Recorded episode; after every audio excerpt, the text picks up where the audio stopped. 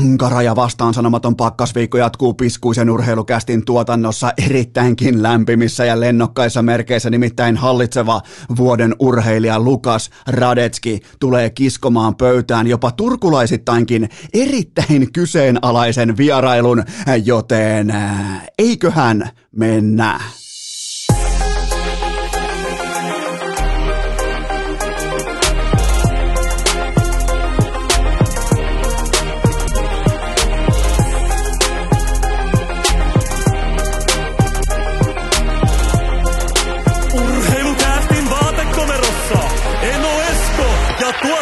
Kobe.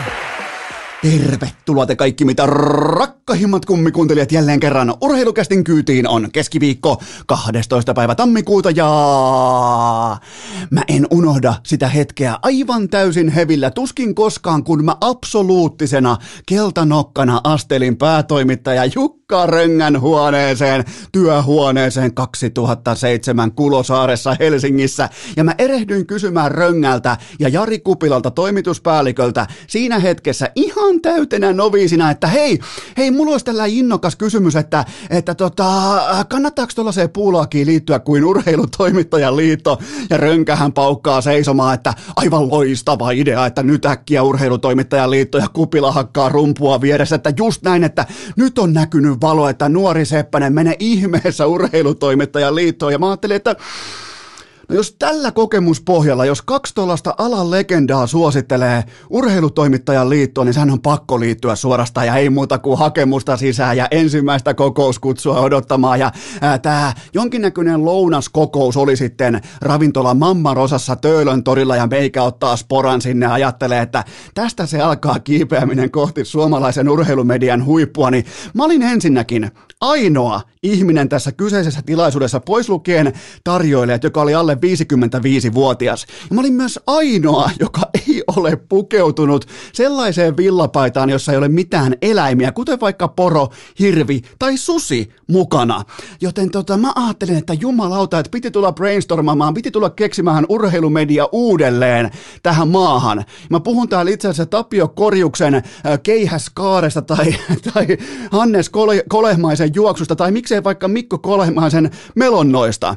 Joten tota, se oli aikamoinen ja kun mä menin seuraavan kerran Röngän ja Kupilan juttu sille Kulosaaressa, niin kun mä en siis käynyt lähellekään joka päivä Helsingissä, mä kävin varmaan niin tyyli kerran kahteen viikkoon katsomassa työkavereita ja työnantajaa tuolla, tuolla Kulosaaressa, niin Rönkän nauraa silmistä putoaa vettä, että oliko kiva urheilutoimittajan liiton kokouksessa, että miten meni nuori Seppänen, että menikö, menikö jäsenmaksu, menikö hyvin vai huonosti, ja silloin mä ajattelin, että, tai silloin mä ymmärsin, että okei, okei jo, että nyt, äh, nyt konkariosasto otti aika tuhdin tuplaveen ja mä lähdin Ällän kanssa pois siitä, eli mua jekutettiin ja mulle sanottiin, että tuota, et, siellä se, siellä niinku se urheilumedian viisaus, siellä se kytee siellä urheilutoimittajan liitossa ja rönkään nauraa. Hyvä, ettei lattialla kieri vanha pesäpalloilija ottaa syöksyjä pitkin toimistolattia ja kupila, kupila rummuttaa vieressä. Hienoja hetkiä kaiken kaikkiaan, rönkä ja kupila, absoluuttisia legendoja, mutta se oli vähän niin mulle sellainen ehkä tervetuloa alalle. Se oli 2007, mä olin silloin ihan täyskeltanokka, mulla ei ollut mitään käsitystä mistään marssijärjestyksestä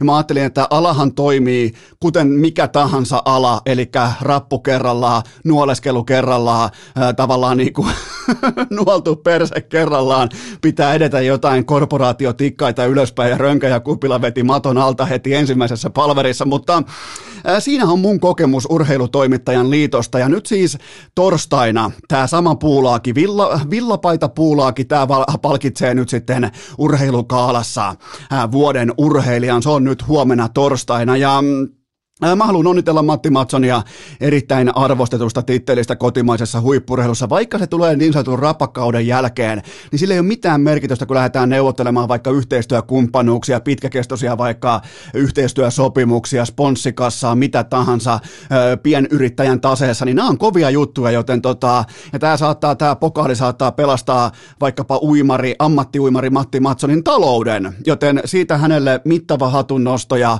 ja vaikka se tulee nyt vain pronssin ja ui, laji on uinti, mitä mä en pidä absoluuttisesti yhtään minä, mutta tämä on kova juttu. Tämä on porilaisuimarille kova juttu ja sitä pitää arvostaa. Se on tullut työn kautta ja, ja varsinkin kun tietää tuon tarinan, niin ehkä toi tarina tässä on... Merkittävämpi kuin se, että onko nyt olympiapronssi jollain yhdellä matkalla, onko se vuoden urheilijatittelin arvoinen vai ei. Itse, jos mä kuuluisin vielä villapaitakerhoon, niin mm, harmaa hapsien villapaitakerhoon, niin mä olisin varmaan tänä vuonna omakohtaisesti palkinnut Matilda Kastreenin tai Robert Heleniuksen, mutta kuten sanottu, mulla ei ole harmaita hiuksia vielä, eikä villapaitaa, jossa on vaikkapa söpö hirvi ommeltu mukaan siihen kuvioon, joten urheilukaala nyt torstaina. Matti Matson, se on aika selvä, selvä kaava, mitä siellä tulee tapahtumaan ja ja, tota, ja toihan nyt kertoo ihan kaiken oleellisen, että vaikka, vaikkapa Robert Helenius ei ole edes äänestyslistalla mukana, että se tavallaan tappaa ja lopettaa aika monta spekulaatiota. Mitkä mun piti mennä silloin 2007 ihan oma, oma kätisesti, oma korvaisesti, oma silmäisesti tsekkaamaan sinne Mamma Rosaan, että missä lepää suomalaisen urheilumedian tila, ja ei olekaan lainkaan ihme, että päätin keksiä pyörän omalta osaltani myöhemmin uusiksi kokonaan itse. Ää, keksimisestä puheen ollen ja nimenomaan ää, vaatekeksinnöistä puheen ollen urheilukästin hiihtopipuja otettiin lisää myyntiin. Ne löytyy osoitteesta hikipanta.fi, koska se, te ostitte ää, kästin ikiomia piskuisia hiihtopipuja todella todella kovalla volyymilla, niin siitä laitettiin toinen painos välittömästi tulille, joten ne kaikki löytyy osoitteesta hikipanta.fi. Hyvä, mennään ensimmäiseen aiheeseen. Oikeastaan tavallaan toi äskeinenkin oli ehkä vähän tällaista historiakerrontaa tai omakohtaista, omakohtaista tällaista mm, äh, kun Rönkä ja Kupila veti kalsarit pään yli, mutta mennään tavallaan ensimmäiseen aiheeseen, joka on se, että Alexander Barkov äh, valittiin nyt sitten vuoden jääkiekkoilijaksi samaisen puulaakin toimesta. Äh, mä ymmärsin tätä asiaa pureskellessa jotakin melko harvinaislaatuista.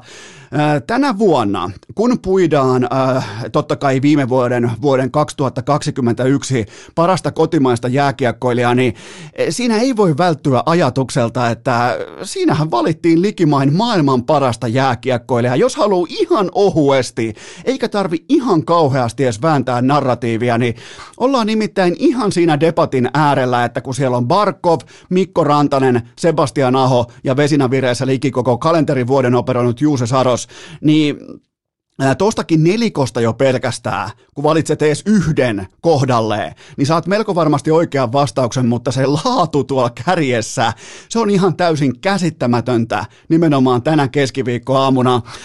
Ja mä en voi välttyä myöskään siltä ajatukselta, että Barkov takaisin loukkaantumisesta ihan pelkkää priimaa, Mikko Rantanen tällä haavaa kenties koko NHLn paras pelaaja, Sebastian Aho, yksi NHLn eniten tuottavimmista pelaajista ja Juuse Saro Saros seisoo päällään tästä oikeastaan tuonne kesäkuuhun saakka.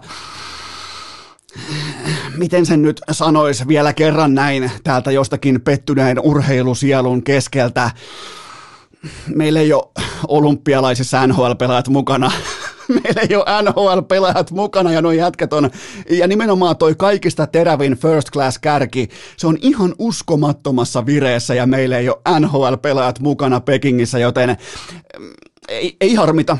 Ei, yhtä lailla kuin Kanada ei pelota mua, niin mua ei harmita tämä. Ja päinvastoin, ei, mä oon iloinen tästä tilanteesta suorastaan, joten ei vituta yhtään. Jos kysytte mun virallista kantaa, niin mä olen erittäin ei vittuuntuneessa tilassa siitä, että NHL-pelaajat, nimenomaan nämä ihan mega huippuluokan kunnossa olevat suomalaiset supertähdet, joiden kuntokäyrä piikkaa just tähän hetkeen.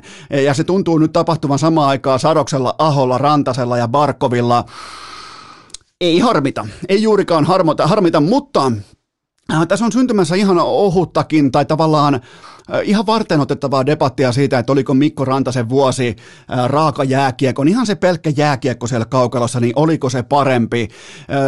Voidaan olla ihan kollektiivina sitä mieltä, että Mikko Rantasen kausi oli parempi, tai vuosi, kalenterivuosi oli parempi, mutta mun papereissa, ja nyt mennään osastolle sydämet ja pallit ja kaikki muut tämmöiset, mitä ei voi vääntää dataksi, mun papereissa kuitenkin Sassa Barkovin vuosi oli sen sijaan arvokkaampi, se oli vaikuttavampi. Barkov on nostanut osavaltion pikkuveljen kärkeen, tuonut kapteenina uskottavuuden erittäinkin ontuvaiseen arkeen, kantanut joukkueensa läpi coachin vaihdoja, vaikka minkä piikkimaton, joten tota, mä pidän Barkovin kalenterivuotta kuitenkin arvokkaampana, vaikka mä myönnän samaan aikaan sen, että Mikko Rantasen numerot, data on parempaa kuin Barkovilla, joten ähm, ja, ja vaikka se, että Mikko Rantanen kepittää Barkovin likimain jokaisessa tilastokategoriassa, niin äh, mun mielestä urheilutoimittajat sai tämän kyseisen rastin oikein siihen oikeaan ruutuun, koska Barkovin kalenterivuosi ei ainoastaan ole sitä, mitä tapahtuu siellä jäällä, se mikä jättää pelkästään sen datajäljen peränsä. Vaikka mä kunnioitan sitä datajälkeä, niin tuossa on paljon muutakin. Tuossa on reppuselkäefektiä, tuossa on tiettyä jylhäkatseisuutta, uskottavuutta, tuossa on tos on sitä tiikerin silmää, millä amerikkalaisessa urheilussa sä joko, sä joko raahaat sun organisaatiota eteenpäin seuraavalle tasolle, tai, tai sitten se vaan romahtaa käsiin. Siis Floridahan oli viime kauden jälkeen enemmän tai vähemmän selvitystilassa, että hetkinen, mitäs meillä oikein kävi playareissa? Ja, ja Barkov toteaa, että hei, tämä on mun klubi, ja nyt mennään tämä kärki edellä, mennään työ edellä, mennään vakava katseisuus edellä, ihan sama lentääkö coachi tulos, mitä tapahtuu, mennään eteenpäin, voitetaan pelejä. Joten tästä syystä mä nostan Barkovin. Sama, vähän niin kuin mun ex-kollegat vuodelta 2007, kun mä olin hetken aikaa mukana klubissa, niin tota, mä oon samaa mieltä urheilutoimittajien kanssa siitä, että Barkovin vuosi oli tästä syystä arvokkaampi ja vaikuttavampi, vaikka Mikko Rantanen pelasi raaka jääkiekon osalta parempaa lätkää, niin nämä kaksi asiaa mun mielestä pitää kyetä myös erottelemaan toisistaan.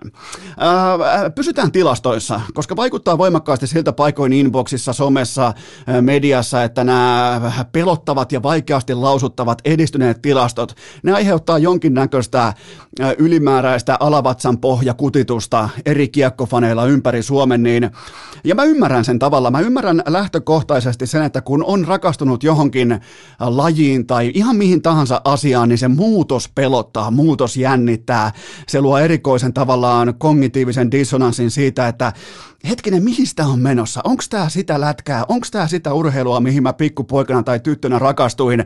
Niin eh, nyt voidaan tulla siihen kysymykseen, että mikä on se oikea tapa tarkastella tai analysoida jääkiekkoa. Ää, mun mielestä vastaus ei edes löydy jääkiekosta, vaan sivistyneimmistä lajeista. Mikäli uskaltaa vilkaista vähän niin kuin sen kaukalon ulkopuolelle, mitä data on saanut aikaa vaikkapa koripallossa, jalkapallossa, niin Mä kysyn kaikella kunnioituksella asian näin päin kaikkia data, datadenialisteja kohtaan, että minkä takia, kun se hyökyaalto tulee sieltä, niin, niin minkä takia sä yrität ottaa sen jumalattoman hyökyaallon ö, uppiniskaisesti sun käsillä vastaan, että tästä se ei mene läpi. Mä voin sen verran paljastaa, että se menee läpi susta, se menee läpi sun käsistä väistämättä se hyökyaalto. Joten kun me ollaan nähty, jos, jos jääkiekko olisi ensimmäinen datalaji, jos, jos, jos nämä numerot olisi urheilussa ekaa kertaa nyt käytössä, että koriksessakin vedettäisiin vielä sydämellä ja palleilla ja he pelattaisiin sentterille palloa postiin tai, tai jalkapallossa ei luotettaisi tiettyihin vapaapotkukuvioihin tai tiettyihin pallonhallintaprosenttiin tai hyökkäys kolmanneksen pelaamiseen tai vastaaviin suorituksiin, niin jos tämä olisi nyt ekaa kertaa tämä data koko urheilun historiassa saatavilla nimenomaan jääkiekossa, niin mä tavallaan ymmärtäisin sun reaktion, mutta jos sun reaktio on nimenomaan kaiken tämän tietoisuuden jälkeenkin tuo, että saatat hyökyaaltoa vastaan sun käsillä, niin sulle tulee L-kirjanpito, vähän niin kuin mulle tuli aikoinaan Mamma Roosassa suhteessa Rönkää ja Kupila, kun ne kepitti mut menemään sinne katsomaan, että mitä kuuluu Urheilutoimittajien liiton kokoukseen. Joten tota, Äh, antakaa, antakaa historian kertoa ja antaa osviittaa, jotta voitte tehdä sitten sen oman johtopäätöksen, että mikä on urheilussa minkäkin asteisesti merkittävää. Äh, mä en itsekään, mun täytyy myöntää, että mä en itsekään tuntenut mun oloa äh, tällaista niinku kiekkojätkän sielua. Mä en tuntenut mun oloa mukavaksi Korsien ja Fenvikkien kanssa joskus vajaat kymmenen vuotta sitten, mutta nykyään mun oma tulokulma datauskontoon on tämä, että runkosarjassa ja arkitasolla se on ihan täysin korvaamaton työkalu, kun puhutaan isoista otannoista, mutta pudotuspeleissä ja tilannekohtaisissa valinnoissa mä haluan, ja mä todennäköisesti ehkä putoan tässä kohdin kehityksen kelkasta, mutta mä haluan kuitenkin edelleen luottaa silmään luottoluokitukseen ja ennen kaikkea vatsan pohjaan. Ää, itse asiassa vatsan pohjassa voidaan vähän pysyäkin. Pysytään vatsan pohjassa, koska ja vaihdetaan lajia. Tänään siis muuten vieraana hallitseva vuoden urheilija Lukas Radetski, josta voin antaa jo pienen varoituksen, että siellä on sitten turkulainen on lennossa. Vaikka ei ole tällä hetkellä Turussa, niin on lennossa. On nimittäin kohtalaisen vilkas, vilkas kielinen Jeppe noin niin kuin vieraspenkillä istuessaan yksi suosikkiurheilijoista niin viimeisen kymmenen vuoden otannalla. Mutta pysytään tässä vatsanpohja-diskurssissa ja mun vatsanpohja, se juttelee nyt paljon muutakin, koska hiihdon maailmankappi Planitsassa peruttiin tehtiin aivan viime metreillä ja nyt sitten koetetaan äh, Fissin toimesta kehitellä jonkinnäköistä oheispuulaakikisaa, harrastekisaa, piirikunnallista kisaa johonkin toiseen osoitteeseen, että jotta vain perkele päässään hiihtämään, niin mä kysyn teiltä nyt näin päin. Montako helvetin vapaa-laakia nämä kaikki muut mieshiihtäjät saavat ää, Remi, äh, maksalaatikko Remi Lindholmia vastaan? Yritetäänkö tässä nyt ihan väkisin vivuttaa maksalaatikko Remi ulos Pekingin lentokoneesta? Mikä on ideana, mikä on tavoitteena, koska sen verran mä tiedän joukkueiden valinnoista sekä joukkue- että yksilöurheilussa, että et, et kyllähän se pitää kyllähän siinä pitää olla ihan selkeät niin kuin pelisäännöt sillä, että mitkä on näyttöjä, mitkä ei ole näyttöjä. Näyttöjä nyt ei varmaan ole ne, että perutun maailmankapin jälkeen hiihät hyvin jossain ö, piirikunnallisissa ja sen jälkeen oot vaikka Tour de Skiitä vastaan samassa vertailussa, missä sua vastaan vaikkapa niin kuin maksalaatikko Remiä vastaan veti Kläboa ja Bolsunovia ja kumppaneita niskasta. Joten tota, tämä on hyvin mielenkiintoinen tilanne, koska mä en vieläkään voi välttyä siltä ajatukselta, että eikö Hiihtoliitto halua maksalaatikko Remiä mukaan? E, onks, onko hän kuuluuko hän johonkin väärään, väärään lahkoon, kuuluuko hän johonkin, pitääkö hän, pitääkö hän laseja väärin, onko hän liikaa rokkiremi, mä en tiedä, sen takia mä kysyn. Tässä on nimittäin aika voimakas vipa siitä, että jos ei sitten nimeä näillä näytöillä saada paperia, mä en nyt puhu siitä, että et, et, et Remi olisi voittanut jotain tai Remi olisi mitenkään vaikkapa olympiahaaveiden osalta korvaamaton urheilija, että hän tuo kottikärryllä kultaa Suomeen, mutta, mutta onhan noin näytöt kiistattomat suhteessa siihen, että nyt hiihetään joku väkisinkappi jossain, ja, ja ne urheilijat heitetään perversillä tavalla samalle viivalle niiden kanssa, ketkä on urheilu absoluuttista maailman kärkeä vastaan ihan pari viikkoakin sitten. Se on mulle ongelma. Ja eikä, eikä pelkästään ei liity siihen, että mä oon iso maksalaatikkoremin fani. Voin, senkin voin epäurheilutoimittajaliiton jäsenenä, voin senkin sanoa ihan suoraan, jos näin on. Mutta tota, tämä on hyvin erikoinen tilanne, että se yritetään ihan selvästi keksiä tapoja, millä maksalaatikkoremiä ei tarvitsisi kutsua mukaan. Ää, pysytään vielä hetken verran käsittämättömyyksien maailmassa.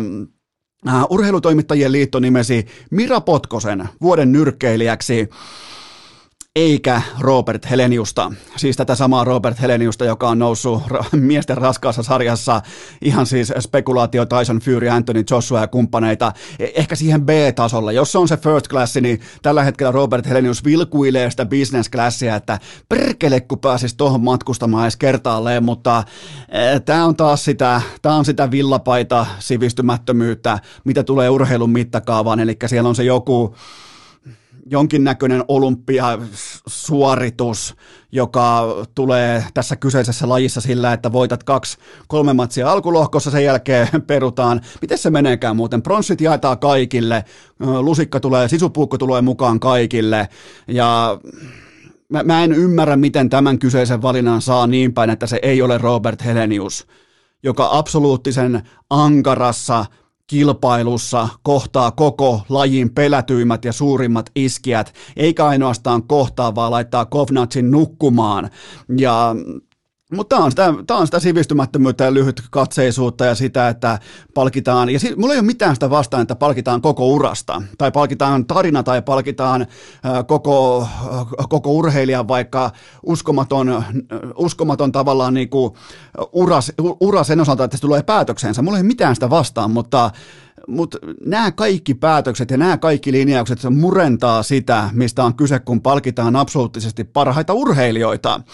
Parhaista urheilijoista puheen ollen Novak Djokovic on alkanut saada aika voimakkaitakin Maria Nurdinin piirteitä. Nimittäin siellä painellaan tällä hetkellä rokottamattomien piiritanssia hotellia ympäri ja väärennetään testituloksia. Ja itse asiassa Novak Djokovic kantaa tällä haavaa koko tenniksen, mä uskallan melkein sanoa koko koko tenniksen globaalia kiinnostusta yksin reppuselässään, joten jos tuli kritisoitua Novaks Djokovicia kusipää idiootti denialisti mulkuksi, niin mä haluan perua mun sanat. Hän on itse asiassa, hän kantaa, hän on tehnyt tenniksestä mielenkiintoisempaa kenties kuin koskaan, ehkä jonkun Sampras Agassi aikojen tai joku Andy Rodikin nousu huipulle. Ne tulee ehkä mieleen, kun viimeksi katoin tennistä. Joten tota, silloin tällä hetkellä hipat käynnissä, koska nyt ei tiedä, että mm, Saako Djokovic pelata? Pelaako siellä lopulta Djokovicin faija? Djokovicin faija ja mutsi muuten nyt hattuu kouraa joka ikinen, koska ei ainoastaan, että tehdään erillisiä pressikonferensseja, mutta että näissä lehdistötilaisuuksissa, jossa tuoksuu sellainen aika voima, voimakas niinku serbialainen läsnäolo. Ne on tuonut jokaisen pokaalin messiin siihen pöydälle, mutta siten, että niitä ei ole mitenkään aseteltu, vaan ne Novak Djokovicin uskomaton määrä Grand ja kaikkea titteleitä ja muita, niin ne on ihan kuin pudotettu Ikean säkistä. Sama, missä viedään koripallon panteripatsasta, niin ne on tiputettu Ikean säkistä siihen pöydälle, että hei toimittajat, tässä on faktat. Tässä on tähän saakka uralla hankitut faktat, datajäljet, kattokaa näitä, suudelkaa sormusta. Ai saatana, mä sytyn tuohon isä Djokovicin ja, ja tota, tämä on, ja sitten vielä Djokovic painaa, painaa ihan Maria Nurdinina, että oma keskittyminen ja oma mieli voi vaikkapa saada, miten se olikaan, myrkyllinen vesi, ei ole enää myrkyllistä, jos ajattelee tai kieltäytyy ajattelemasta, että se on myrkyllistä, tai jotenkin näin se pystyy kääntämään. Se on, se on liekissä.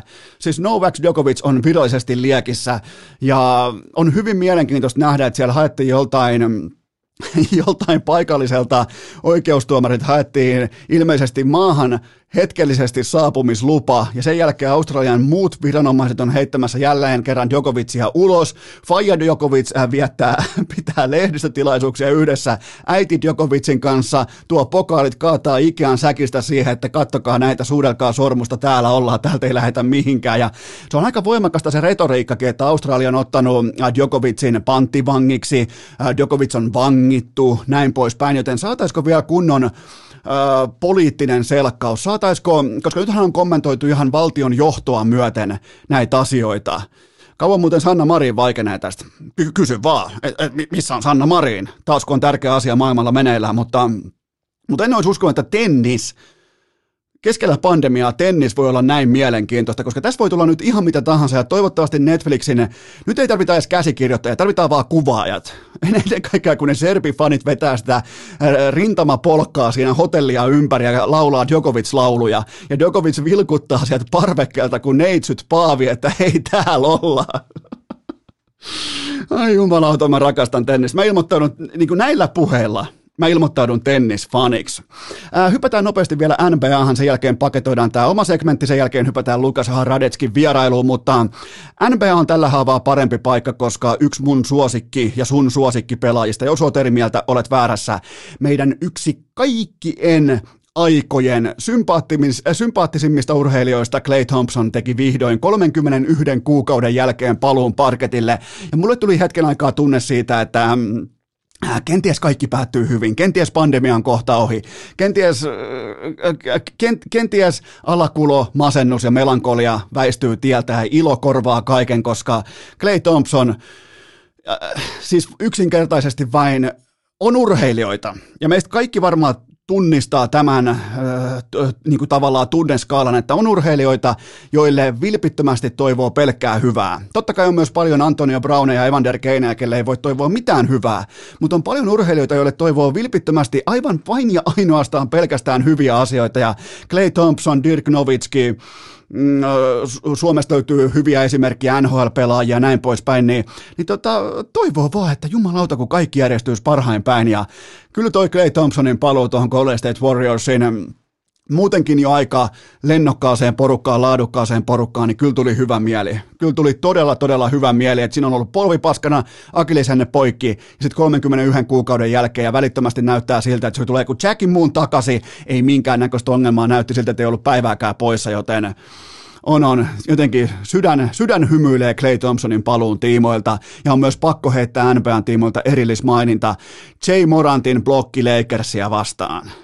Huh, hei ja siis Ensinnäkään point guardin ei pitäisi pystyä blokkaamaan palloa tolla tavalla. Ei tossa lajissa, ei tossa kilpailussa, ei tossa niinku, tossa tilanteessa etenkään. Se hakee kahdella kädellä pallon levyä, suurin piirtein puolivälissä levyä ilmassa nappaa pallon, kun se ei kuitenkaan vielä laskeva pallo, se nappaa sen kiinni levyyn ja tulee sen kanssa alas ja kääntyy hyökkäyssuuntaan. Yksi siis kun e, e, en mä jaksa yllättyä siitä, että vaikka 2016 äh, finaaleissa LeBron James tekee saman suorituksen toki yhden käden blokilla, koska siinä ei ole mitään erityistä. LeBron James on ihan uskomaton, uskomattoman iso. Oletteko muuten koskaan nähnyt LeBronin livenä? On muuten oikeasti iso kaveri. Se on paljon isompi kuin se tuoteseloste, onko se 204 vai 205 antaa ymmärtää. Niin siinä ei ole mitään ihmeellistä, mutta kun Jay Morantti lentää sinne, kahdella kädellä hakee sen pallon siihen levyyn, niin mä voin laittaa tämän teille Instagramiin, jos et ole vielä nähnyt tämän kyseisen blogin. Mä en ole välttämättä nähnyt koskaan yhtä näyttävää blokkia koripallossa. Ja loppuun vielä, oma segmentti loppuu tähän, loppuun vielä vilpitön hatun nosto. Sami Järven sivu, Sami Järven sivu Lempäälästä, a.k.a. Jerryn Faija. Aika paljon herätti tuossa sunnuntai-iltana parran pärinää tämä St. Louis Blues ja Dallas Stars matsin viimeisen minuutin orastava tuomari Farsia. Sami Järven sivu oli oikealla puolella tätä kyseistä tuomarifarsia. Hänen nimittäin kulpetin tuplauksensa vaihe seitsemän meni maaliin sen ansiosta, että ensin Hakanpää jäähylle, sen jälkeen Heiskasta rikotaan, ei tule jäähyä, Heiskanen rikkoo takaisin, saa jäähyn ja St. Louis Blues tekee viimeiseen 40 sekuntia kaksi maalia ja voittaa sen matsin. Joten eeppinen hetki, eeppinen tapa mennä läpi kulpetin tuplaus, joten sinne hattua ilmaa Jerry Fajalle lempäällä on tullut pitkän matkan tuplaajana ja vihdoinkin onnistui. Mä lupasin sulle aikoinaan, että jos vedät läpi tuplauksen, jos vedät Kulpetin tuplauksen joskus läpi, niin se pääsee urheilukästi ja tässä me ollaan ja millä tavalla? Mikä ohiveto, mikä viimeisen minuutin taistelu painaa ohja vielä tuomari Farsin voimin. Joten tota, siinä oli mukana, siinä oli jääkiekkojumalat, vaihe seitsemän, jääkiekkojumalat, Hakanpää Heiskanen ja ennen kaikkea tuomarit samassa veneessä. Pidetään pien tauko ja sen jälkeen Lukas Radetski. Urheilukääst! Podcastien Maria Nurdin. Mutta, mutta, mutta tähän välikköön mulla on teille huippunopea kaupallinen tiedote, jonka tarjoaa urheilukästin pääyhteistyökumppani Liikkukunto keskukset. Liikku sai kaadettua. Liikun toimari laittaa tällä haavaa toistoja sisään alue, aluehallintoviranomaisia vastaan. Kantaa oikeuteen näitä keissejä, että minkä takia kuntosalit voi tämän datan, kaiken tämän kerätyn datan jälkeen, kun todetaan, että kuntosaliurheilu on matalan riskin toimintaa, miten ne voi olla suljettuna. Ja nyt sitten Varsinais-Suomi ja Satakunta totesi, että hei, näähän on, nämä päätökset on kestämättömällä pohjalla ja peruttiin siihen hetkeen, joten iloisia uutisia etenkin Turkuun. Nyt Turku tarkkana, tämä on turkulaisille muutenkin iso jakso. Nyt turkulaiset tarkkana. Liikku Turku Satama aukeaa nyt keskiviikkona kello 15, kyllä, kello 15 liikku Turku Satama aukeaa nyt keskiviikkona kello 15, joten koko Turku liikkumaan, ei muuta kuin sataman suuntaan, liikku Turku satama. Kerro, jos sulla on turkulainen kaveri, otan osaa jos on, mutta jos sulla on turkulainen kaveri, niin kerro sille, että liikku Turku satama aukeaa nyt keskiviikkona kello 15. Laittakaa vaikka Google tai menkää osoitteeseen liikku.fi, nimittäin siellä on kaikki informaatio, ottakaa myös seurantaa liikun Instagram-tili, siellä on jatkuvaa tietoa siitä, että mitä tapahtuu, miksi tapahtuu ja missä päin mitäkin tapahtuu, joten menkää hakemaan ää, lisäinfoa osoitteesta liikku.fi ja Turku nyt liikkumaan. Ää, tähän kylkeen mulla on myös huippunopea kaupallinen tiedot, jonka tarjoaa urheilukästin pääyhteistyökumppani Piccadilly Salaattibaarit. Miten olisi sellainen kevyt startti alkuvuoteen? Mä oon, tähän, mä oon nyt aika hyvin hakenut Piccadillyn salaattia tähän alkuvuoteen välittömästi aina hiihtojen jälkeen. Sopii nimittäin todella hyvin pitkän hiihdon jälkeen. Ehkä siihen vähän kanaa, jopa savulohta päälle, mutta mm, Muistakaa se, että pikaruoka ei ole automaattisesti sama asia kuin roskaruoka. Mä, mä, mä, mä en haluaisi paasata kellekään yhtään mistään yhtään mitään, vaikka mä teen sitä kolmesti viikossa, mutta koittakaa, varsinkin kun alkaa tulla mittari lisää ikää, niin koittakaa välttää niitä lounashiilaripommeja. koska se kello kahden, kello kolmen väsymysaalto, niin se on aikamoinen hyöty, hyökyaalto, ja sitäkään ei oteta vastaan, vaan kädet suorana, että hei mä estän sen tähän. Se väsymyshyökyaalto, se on aika, se on vanhetessa aika raju tuote, mikä siellä tiskee, ja älkää ottako niitä rasvapommeja, hiilaripommeja, joten käykää tsekkaamassa osoitteesta pikadeli.fi, pikadeli salaattibaarien sijaan nyt maailman turvallisinta ja fiksuinta pikaruokaa, käykää tsekkaamassa pikadeli.fi. Tähän kylkee myös toinen, kolmas huippunopea kaupallinen tiedote, jonka tarjoaa Wilson Coffee urheilukästin pääyhteistyökumppani. Se on sellainen juttu, että kahviuna puksuttaa joka aamu tai sitten papulaatikko, virallinen tulospiilokahvi. Älkää missatko, muistakaa osoittaa rakkautta lahtelaiselle altavastaajalle. Jättäkää korttelitoiveita, jättäkää K-kauppiastoiveita, jättäkää sinun toive.fi osoitteessa toive, että nyt tarvii, Fils, nyt tarvii Wilson Coffeeta hyllyyn, ja sitähän silloin myös tulee. Muistakaa tilata tuota, tilatkaa vaikka kahvijuna tähän alkuvuoteen, niin se on suurin piirtein tonne NHL playereihin saakka kestää vähintään. Joten tilatkaa kahviuna. Mä käytän itse papulaatikon tuotteita, jotka on todella hyviä. Ja nämä kaikki löytyy osoitteesta wilsoncoffee.fi. Ja nyt ääneen astuu hallitseva vuoden urheilija Lukas Radetski. Sysipaskat juoksukengät, alennuskorin tuulipuku, orastava vyötärölihavuus ja kuulokkeissa urheilukääst. On aika toivottaa tervetulleeksi urheilukästiin seuraava vieras, jota on toivottu Askiin kokoonpanoon, avauskokoonpanoon tuhansia kertoja tähän saakka. Hän on hallitseva vuoden urheilija, vuoden jalkapalloilija, vuoden alfa, Lukas Radetski. Tervetuloa urheilukästiin vuoden alpa oli noista mun lempparia. Ja, nä, nä, tota, niin kiitos. Ja nämä muuthan on sulle ihan arkipäivää, että mä kattelin tuossa vähän sun historiaa, niin sanotaanko, että jostain tuolta 2007 äh, saakka alkaen sä oot ollut vuoden joku, joka ikinen vuosi, joten se alkaa olla sulla vähän niin kuin osa brändiä, että sä oot vuoden urheilija, vuoden jalkapalloilija, tai vähintään vuoden äh, olut harrastaja vuodesta toiseen, unohtamatta vuoden turkulaista. Piti päästä siihen, että se mun vielä puuttuu, että öö, taidan olla ehdolla tänä vuonna. Että nyt käytetään tätä, tätä tota, niin, tämmöisenä jokilauttana siihen, että äänestäkää nyt perkele lukee, lukee voitto vuoden turkulaisen. Siis miten tämä on mahdollista, että ei oikeasti, siis kaikkihan tiedostaa, että kuka on ihan oikeasti se vuoden turkulainen vuodesta toiseen, niin miten tämä on ylipäätään, onko tämä salaliitto, onko tämä hyökkäys Radetskia kohtaa, vai mistä on kyse, kun sä et vielä ole ollut vuoden turkulainen? eihän tämmöisellä nyt oikeasti ole mitään väliä, mutta tota, niin, ee, kyllä mä, mä, mä, siis asia on niin, että mä, mä rakastan mun oma kotikaupunkiin. Se on tota, niin, antanut mun ympäristön kehittyä ja jahtaa mun unelmia. Ja mä en nyt sitä tota, niin, Turusta aina höpöttele maailmalle, että se on Suomen, Suomen ainoa ja oikea pääkaupunki. Ja totta kai siinä on vähän niin kuin vedetään, vedetään tota, niin, kotiin päin, mutta tämmöistä hauskaa, hauskaa Turkumainontaa mä aina harrastan ja se tuntuu, että se sopii meikäläisen kuva. No kyllä se ainakin mun papereissa, jos mitä miettii niin kuin nopeasti top kolme turkulaiset, niin, niin kyllä siinä on sinä, Jeti ja heitetään vielä Robin Pakkaleen, joka on ollut niin kuin uskomattoman tervepäinen kaveri koko tähteytensä ajan, niin, niin siinä on mun mielestä aika kova kolmikko. Oli se, joo, siis kolmikko on erittäin kova ja Jeti mä ottaisin kanssa myöskin siihen, että enemmän, enemmän mies ei turkulaisiksi voi voi tota, itseä lanserata kuin Jeti, ja on se, olisi seitsemän muuta aika hyvä kandidaatti vuoden turkulais, turkulaislistaa tällä hetkellä. No mikä siellä on tällä hetkellä tilanne? Sä oot, ite, sä oot nyt ihan itse himassa vapaa päivä, oot nukkunut pitkään, niin nyt on sitten aikaa, aikaa kertoa faneille, että missä mennään. Joo, että viikonloppu jatku, jatku äh, liigat ja tänään oli, yleensä meillä on kaksi päivää matsin jälkeen vapaa, että se on hyvä, että tammikuu alkaa vähän rauhallisemmin tämä matsirytmisuhteet. Ei ole, ei ole nyt ihan joka kolmas päivä matseja, niin pystyy vähän rentoutumaan. Okei, otetaan muutama lämmittelykysymys. Maalivahit on tunnettuja siitä, että ne on helvetin aktiivisia lämmittelyitä, niitä ammutaan niitä. Ensimmäinen kysymys itse asiassa suoraan lennosta. Kun sä oot lämmittelyssä ja sulle lauotaan siitä kahdesta metristä, se veskarivalmentaja ampuu käsistä palloja kohti sun päätä, niin hirvittääkö koskaan? Öö, no välillä, kyllä se välillä pomppaa se pallo ja sitten se tulee yhtäkkiä ne nukki tai mihin tahansa tuleekin, mutta niinku, ylipäätään mulla toi lämmittely, se on melkein kirosana, että mä, mä en vittusta jaksa. Se on, niinku, se on matsipäivän kaikkein epämiellyttävin asia. Et se on itse asiassa mulle jopa, tai maalivahdeille yleensäkin varmaan rankempi kuin itse peli. Että jotkut tekee sen omalla tyylillään, että maa, maajoukkueessa mulla on vähän eri lämmittely kuin täällä, että täällä on vähän innokkaampi toi innokkaammin tuo maalivahtivalmentaja, se tykkää vähän enemmän vedellä, mutta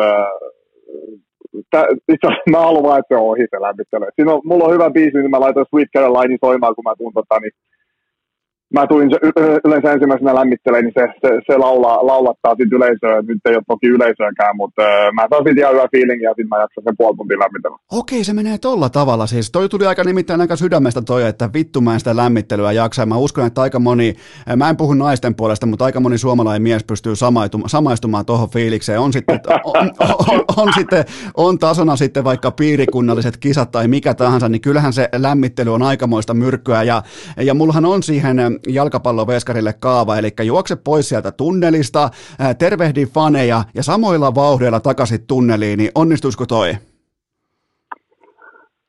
Tuohon suuntaan sitä voisi mun, mun puolesta muokata. Et ehkä, ehkä mä nyt otan jotain mä pienen, pienen uuden vuoden lupauksena ja yritän, tota, niin, yritän tehdä tuon joku peli. Et kattele vaan meidän lämmittelyä, jos se onnistuu joku päivä. Sä oot tämän jakson piirissä vielä, tämä tulee nyt tota, heti perään keskiviikkona ulos, niin, niin sä oot vielä toistaiseksi ainakin vuoden urheilija, miksi vaikka mun puolesta olisi uudestaankin vuoden urheilija, niin, ja heti perään nyt tällä viikolla myös vuoden jalkapalloilija, niin, niin mitä nämä, tottahan nämä eittämättä jossain määrin lämmittää, mutta tota, mitä, mitä sulle vaikka merkitsee olla Suomessa vuoden urheilija? No, se oli vähän isompi juttu totta kai. En mä, en mä sitä niin mitenkään halunnut tai äh, odottanut tai enkä mitään. Että ar- arvost, arvostan sitä, että valittiin tämmöinen tota, niin, turkulainen hönö. Et en mä tiedä, oliko se viime vuosi se mun uran parani vuosi, tai ei viime vuosi, kun sitä edellinen vuosi, kun mut valittiin. Että, tai miten on edes menee nämä valinnat. En mä tiedä, miltä vuodelta pitää olla. Mutta joka tapauksessa niin ehkä se oli enemmän tuommoinen niin urasta, urasta tullut palkinto, että lämmitti, lämmitti kovasti ja tietenkin ensimmäinen, oliko joku koukku, että ensimmäinen maahanmuuttaja ö, taustainen vuoden urheilija, saattoi olla, en tiedä, mutta tota, niin, erittäin iso juttu ja noin varmaan niin uran jälkeen nousee vielä korkeampaa arvoa. Ja toi kertoo siitä oikeastaan, niin kuin, että kuinka huippurheilija, ammattiurheilija fokusoituu siihen arkeensa, että ei välttämättä edes tiedä tarkalleen sitä, että mitä on mitattu tai mitä on arvioitu, mutta kyllähän toi meni ihan, eh, siinä mielessä toi meni oikeaan osoitteeseen, vaikka olisi ollut toivottavaa jo pari vuotta aiemmin, että sä olisit sen voittanut, kun sä olit Bundesliigan paras maalivahti ja Saksan kapin voittaja, mutta silloin toi eh, eräs kätyri Iivo Niskanen päätti vähän, vähän riipaista tuolla olympialaisissa, niin tota, se meni sitten siihen. No, mutta se meni ansaituksi siihen. Mä yleensä tämä lajien välinen vertailu, tämä on aika, aika hankala juttu toimittajillekin ja kuten meille muillekin kansalaisille, ketä nyt saattaa äänestääkin, mutta se on, näissä voidaan ikuisesti väitellä, että vaikka jengi pitää, pitää ehkä meitä su- suomalaisina vähän pienempänä urheilumana, niin kyllä mä, kyllä mä väitän, että taso ja saatana kova. Että, ja jos mut ja Iivo tai kuka tahansa vähän kovin purheilla laitettaisiin samalle viivalle, niin kyllähän ne nyt voittaisi, mutta saatan olla kaikessa, kaikessa muussa. Että ainoa, mä laitan häskät käteen, niin siinä mä saatan, saatan olla parempi, parempi urheilija kuin muutama muutama muu. Niin ja sä, tota, täytyy myös se antaa Iivolle anteeksi, että se harrastaa ihan oikeita lämmittelyitä. Niin sä tavallaan jätät sen kokonaan pois, niin sanot vähän niin kuin tasotusta. Niin, sama vaan kuulee, että en, en ihmettele, että Iivo taitaa olla vaimokin ja mulle ei, että lämmittelyt pitäisi varmaan niin hoitaa, hoitaa vähän muuallakin kuin maalissa. Okei, tällä hetkellä sä komistat myös Oshiin pulloja täällä Suomessa K-kaupoissa, niin, niin onko tämä tää on nyt ihan selkeä askel sitten kohti omaa olutmerkkiä vai miten tämä pitää lukea? Tää? Se on mutta aika komeen näköistä sun kuva siinä pullon kyljessä. Mulla on tuossa kaapissa useampi semmoinen, niin, tota, niin, niin eh, kerro, kerro, vähän tosta ja siitä, että tuleeko kohta jopa niinku Radetskin kuvaa johonkin kenties vaikka mallastölkin kylkeen.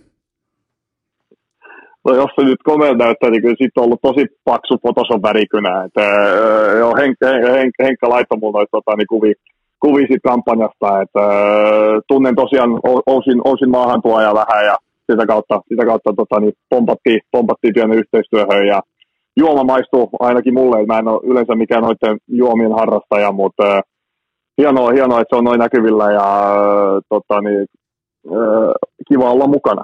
Ja niin, olut, olut, niin, e, ehkä, ehkä jossain vaiheessa vähän pitää vieläkin täällä pienellä urheilija eettisellä silmällä, että en tiedä mitä saa mainostaa ja mihin aikaan ja milloin ja missä ja milloin pitää olla koronapassi tai ei, niin en, en, en, en, en nyt vielä ainakaan ole pomppaamassa minkä aktiivisesti ollut markkinointiin, mutta joku päivä se oma olut on ehdottomasti tota, niin, haaveena ja tulo, tuloillaan. Se on ehkä sitten uran jälkeen, mutta onko, onko vielä tämä niinku korkein taso saavutettu, eli nyt kun sun näitä oshipulloja on K-kaupoissa, niin tutut ja kaverit ja perheenjäsenet on lähettänyt kuvia, että hei täällä sä nyt oot, niin onko tämä taso saavutettu? se varmaan kannattaa muita vastata, en mä tiedä. Ei, mua se haittaa, että se naamaa siellä. Jotkut ei jaksa varmaan katsella yhtään, että öö, meikäläinen joka puolella, mutta öö, no ehkä, ehkä, ehkä se nyt sitten tota, niin ei häiritse muitakaan niin paljon, että tiedän pompi joka, joka puolella. Mutta onko ne, onko ne lähettänyt sulle kuvia niistä pulloista vielä? Vittu, pätkäskö? Ei tainnut pätkästä. Ehkä vähän kävi. Niin kuin, mä, vähän mä, kävi. mä en kuullut sun kysymystä. Mä en kuullut sun kysymystä äsken mitä. Niin se oli, se oli niinkin tärkeää kuin, että onko sun kaverit tai läheiset lähettänyt kuvia näistä pulloista sulle, kun ne on siellä kaupoissa? Joo, muutamia tullut, no, muutamia niin. tullut, mutta ne, ne, ne ketä tota, niin kyllä tärkeimmille, niin mä tietenkin varmaan kerroinkin jo tuossa joululomalla, että saattaa tulla tommonen pieni kamppi. Ettei ne sitten ihmetellä. Okei, tota, äh, tässä on ilmeisesti pieniä teknisiä ongelmia, mutta sehän ei meitä haittaa, että se oli tuollainen pieni puolittainen pätkäsy, mutta se ei, se ei meitä todellakaan lähde kaatamaan. Seuraava lämmittelykysymys kuuluu näin, että mä en tarkasti kuulu erästä laulua kesäkuussa äh, Suomen jalkapallomaajoukkueen kannattajilta, niin mitä Luke olikaan tehnyt Parkenilla? Onko no, kai mä olin nussinut, mutta en mä tiedä mitä mä olin nussinut. en, mä, en, mä, en mä ole harrastanut, missä oli jossain Kroatiassa, kun mentiin keskiympyrää ja painettiin hommia. En mä, en mä semmoista ole touhunut, mutta no, matsi, matsi taisi mennä ihan hyvin ainakin. Et ehkä, ehkä se oli tämmöinen ku, kuva, tota, niin, öö, mulla ei saatana jäänyt, jäänyt näin maanantaina, mutta tota, niin, ehkä se oli tämmöinen kuva, ku, kuvalli, kuva, kuvannellinen nussiminen. Mikä se sana on saatana? Se on kuvainnollinen. Se, tota, mutta sit, sitähän, sitähän se tavallaan on, kun veskari varastaa voiton mukaansa, niin kyllähän se on vähän niin kuin pienen kuvan nussinta tapahtunut. Siis varmaan niin kuin yksi elämäni hienompia matseja tietenkin, pois, pois lukien se, mitä, mitä siinä 40, minuutilla sattui, että se oli, vai oliko se, mutta joka tapauksessa, että pääasia, että Kristianilla edelleenkin kaikki hyviä siellä elätellään jopa, toiveita siitä, että hän, hän voisi vielä jossain pelatakin. Puhutaan vähän tuosta kohta, äh, vakavoidutaan kohta tuon äh, tapaus Eriksenin äärelle, mutta seuraava lämmittelykysymys. Äh, lukeeko tuo turkulaisessa kunnallislaissa, että kaikkien miesten tulee viettää polttarit Saksassa ja reissuun tulee sisällyttää vähintään yksi Radetskin matsi, koska tuntuu, että kaikki, ketä mä tunnen Turusta äh, ja ne on tota, sukupuoleltaan miehiä, niin niiden polttariseurueen lähtee aina Saksaan, niin pitääkö tämä paikkansa? Varmaan pitää, mutta en mä usko, että se Radeskin matsi on tärkeä noin polttarireissulla. Että se on semmoinen hyvä lisä, että ehkä mun mielestä pieni lipputoimisto pistää pystyyn ja vähän ehkä muitakin paikallisia tota, niin nähtävyyksiä, nähtävyyksiä luetella siihen listalle, mutta kyllä kyllä täällä on varmaan ihmisen ja miehen hyvä olla, sanotaanko näin.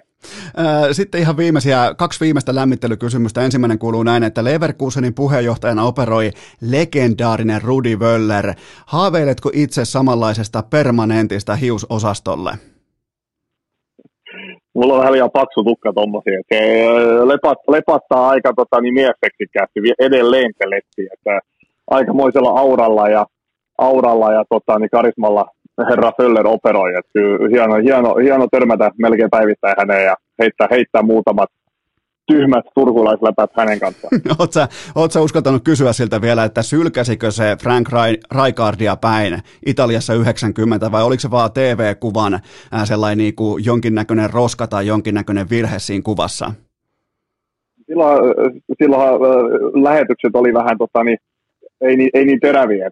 Se oli kuulemma, se oli kuulemma just sen takia, että se vähän rätisi se lähetys. Se oli, se oli nimittäin kohtalaisen, kohtalaisen kuuma. Se oli Länsi-Saksa vastaan Hollanti se ottelu. Ja tota, mä, mä, muistan sen kyseisen koosten nauhan nimittäin ulkoa. Ja tota, niin siinä mennään vähän niin kuin päädystä päätyy aika tiukkaa tempoa ja molemmat lentää ulos ja, ja näin poispäin. Mutta sehän päättyi sitten Rudi Wöllerin MM-kultaan se kyseinen, kyseinen turnaus. Eli et ole vielä kysynyt, mutta siinä on vielä hyvä tällainen saunailta kysymys lojumassa. Viimeinen lämmittelykysymys kuuluu näin.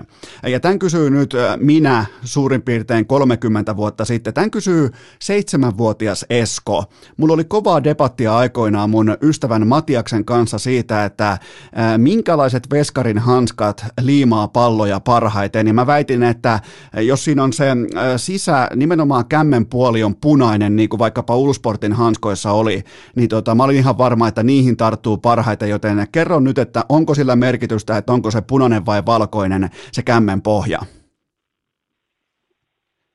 No, ammatillinen mielipiteet ei ole yhtään mitään merkitystä. Et eh, ehkä jollain saattaa olla semmoinen pieni, pieni lemppariväritys tuossakin. Nykyään saa kenkiä ja kaikissa sateenkaariväreissä sun muissa eh, hanskoja, että eh, saa valita vaan oma, oma värinsä, että kyllähän sponsorit kaiken tekee, että ei, ei, ei ainakaan teknisesti näe mitään yhtä toista parempaa väripintaa ja liimapintaa. Et lempivärin mukaan kannattaa mennä. Mitkäs tota, minkä merkkinen hanskas, hanskasponssi sulla on?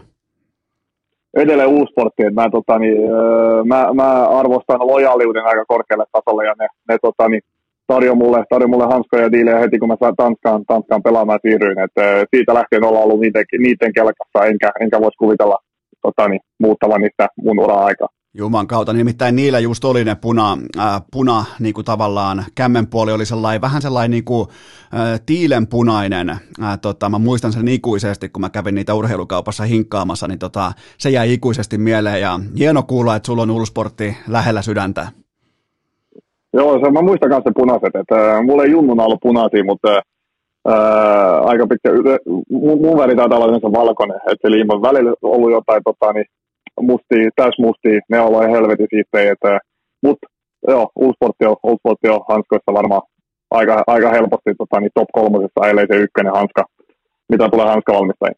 Okei, käydään aluksi viime kesässä. Nyt mennään ihan oikean käsittelyn piiriin. Ja totta kai tämä Christian Eriksenin sydänkohtaus kesken ottelun. Ja, ja mehän, me fanit ja totta kai urheilijat jo nyt tässä vaiheessa tietää sitä tilanteesta kaiken, mutta miten ihmeessä te pelaajat, miten te kykenitte siinä tunnevyöryssä, siinä tilanteessa jotenkin niin ainutkertaisen, autenttisen ja tyylikkääseen esiintymiseen median edessä, presseissä, näin poispäin. Nimittäin mä suomalaisena urheilufanina se oli todella hieno hetki, siis kaiken sen karmeuden jälkeen se, miten sinä, kapteenisto, arajuuri, kumppanit, miten te puhuitte medialle ja miten te käyttäydyitte somessa ja näin poispäin, niin se oli helvetin tyylikästä, niin, niin vie mut siihen hetkeen, että syntyykö se kaikki vaan ihan autenttisesti, pelaajakohtaisesti vai, vai mistä se kumpus? Se, syntyi, se on varmaan syntynyt jo aikoja sitten, milloin me ollaan synnytty ja mitä, missä ympäristöstä, mitä, mitä meidän vanhemmat on meidät kasvattanut. Ei, ei, ei, ei meidän mediapäällikkö tai kukaan ei, ei, ei tuommoista hetkiä vastaa tai tuommoisia hetkiä. Oli se sitten tämmöinen sydän, sydänkohtaus äh, historiallisessa matsissa tai joku valtava pettymys tai joku, niin ei se, ei, ei se ole mitenkään mediavalmennettu, tota, niin, mediavalmennettu tapahtuma tai äh, haastattelu. Et kyllä se, se kumpuaa siitä, miten, miten jokainen on, millainen mies on ja mikä, mitä arvoja jokainen ylläpitää tuossa uhkaa joukkueessa. Et, mä olen tosi ylpeä siitä, enemmän, enemmän jopa siitä, siitä, miten me käyttäydyttiin, että kuen me se peli voitettiinkin. Että on se, niin kuin, on se, se on enemmän kuin veljeskunta tuo maajoukkue ja sen takia pystyykin tappion, kuten voiton tota, niin hetkillä, niin katsoa toisia silmiä, ole, ole, ole rehellinen ja sanoa, että kaikki me tehtiin joka, joka tilanteessa ja niin, se, se näkyy, millainen, millainen arvostus varmaan on pikkuhiljaa noussut tuota maajoukkuetta kohtaan, että se on, se on, se on ne tyypit, tyypit, ketä siellä pelaa, ei välttämättä se, ne, miten se pelitaito, pelitaito sit, tota, niin, pelitaitopuoli on, että enemmänkin ihmisinä, ihmisinä tuossa ollaan, ollaan tota, niin, parempia kuin pelaajia. Ja nyt sitten on kaikkien urheilufanien sekä urheilijoiden on hienoa nähdä, että Christian Eriksen on toipumassa ja hän myös äh, uumoilee, haaveilee tai asettanut ihan selkeän tavoitteen, että hän haluaa pelata vielä huipulla jalkapalloa, niin varmaan sulle kanssa huippurheilijana parhaita mahdollisia uutisia. Että, että siinä ei oltu mitään vastustajia tai pelikavereita tai joukkuekavereita, että siinä oltiin ihan niin kuin kanssa ihmisiä ja oli se sitten jalkapallostadionilla kadulla, kun sä näkisit tuommoisen tilanteen, niin aika traumaattista se on ja se, että hän pystyisi ja saisi vielä tehdä sitä, mitä hän rakastaa, niin silloin, silloin mun mielestä ympyrä jollain tavalla äh, hienosti sulkeutuu, että elä, elämä jatkuu tällaistenkin tapahtumien jälkeen. Minkälainen kaiken kaikkiaan tämä sukupolvien unelma EM-lopputurnauspaikka, EM-lopputurnaus alkulohko, niin minkälainen se oli sulle henkilökohtaisesti nimenomaan pandemiastakin huolimatta? Mikä on sun päällimmäinen muisto tuolta kesältä?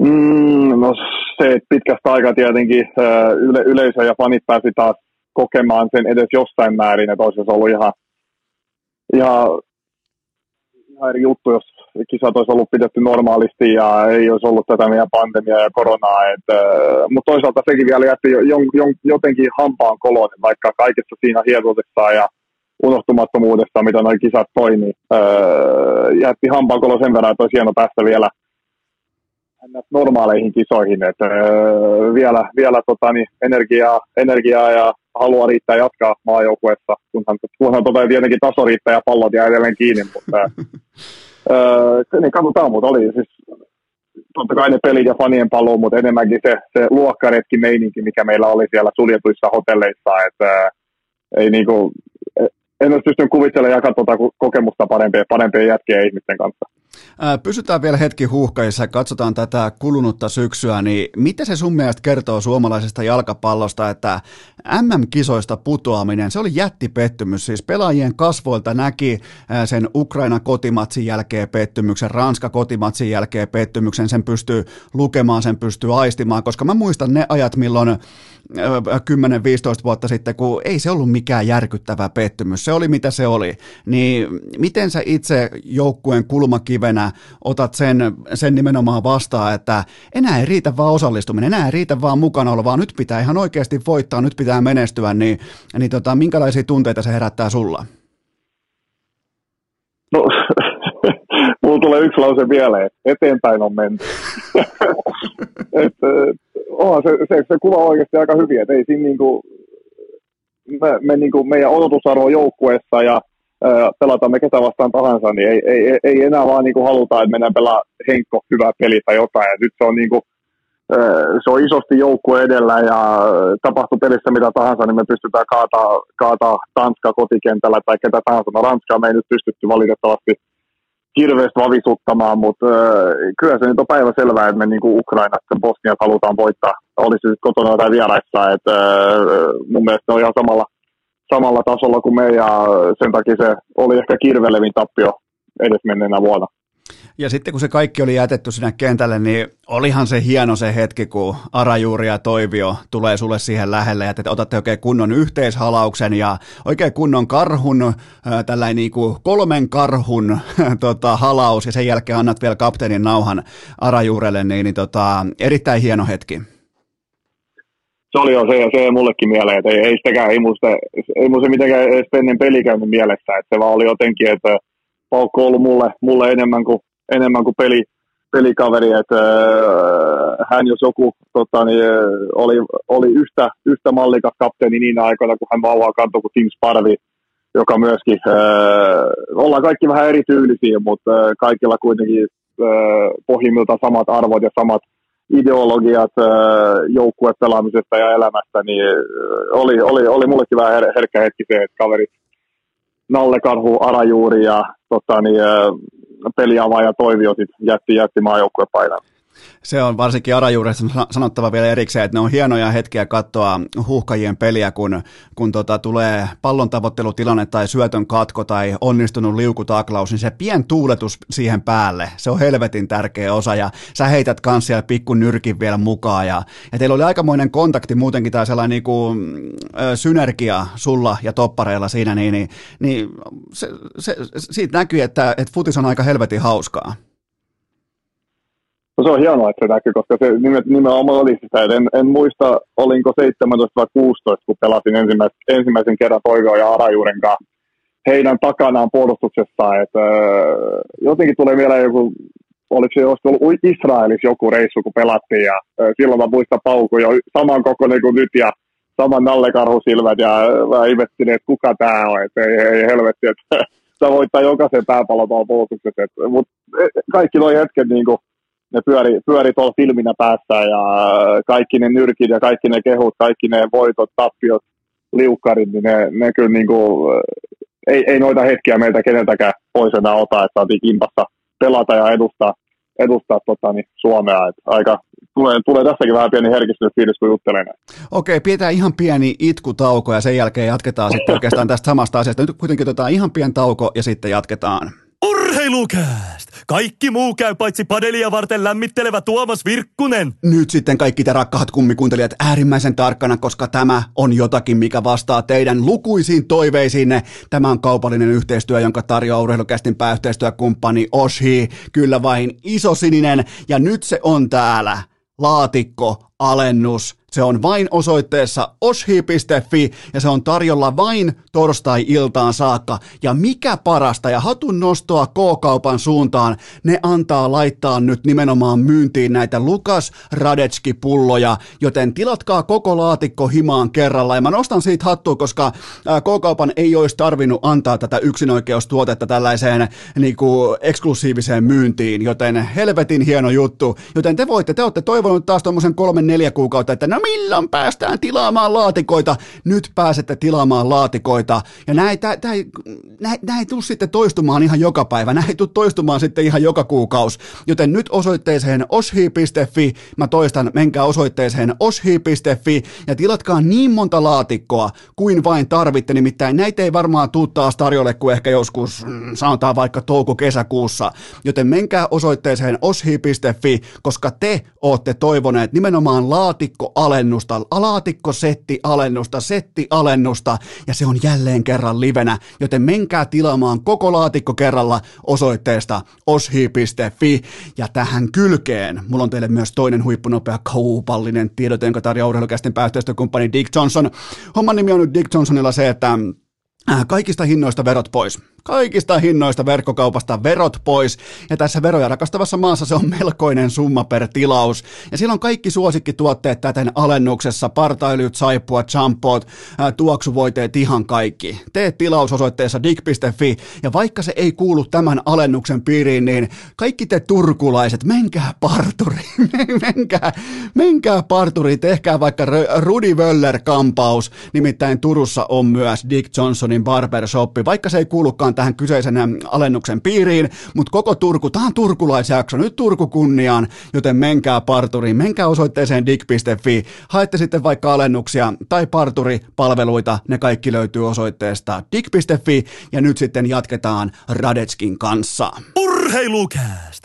Yhtä uskottava kuin HCTPSn ja Arsenalin tarrat Teslan takakontissa. Ja sittenhän me jatketaan Lukas Radetskin kanssa. Me puhuttiin tuossa aiemmin maajoukkuepelaajista, Arajuuri Toivio, tunteista, synergiasta, kaikesta siitä, niin eh, tämän tiimoilta mua on kiinnostanut sun uralla oikeastaan aina se, että mistä sä ammennat ton jumalattoman positiivisen energian, koska jos sulla on vaikka huono matsi, sitä ei näy, eh, sitä ei voi mitenkään aistia vaikka median edessä tai TV-haastattelusta ottelun jälkeen. Jos sulla on huippumatsi, niin, niin sekin on hyvin samanlainen se persona, mikä tulee sinne eh, fanien ja ihmisten nähtäville, niin, niin mistä sä haet ton? Miten sä, onko tämä mentaalista työtä, onko tämä mentaalivalmennusta, onko tämä äh, kasvua, mitä tämä on?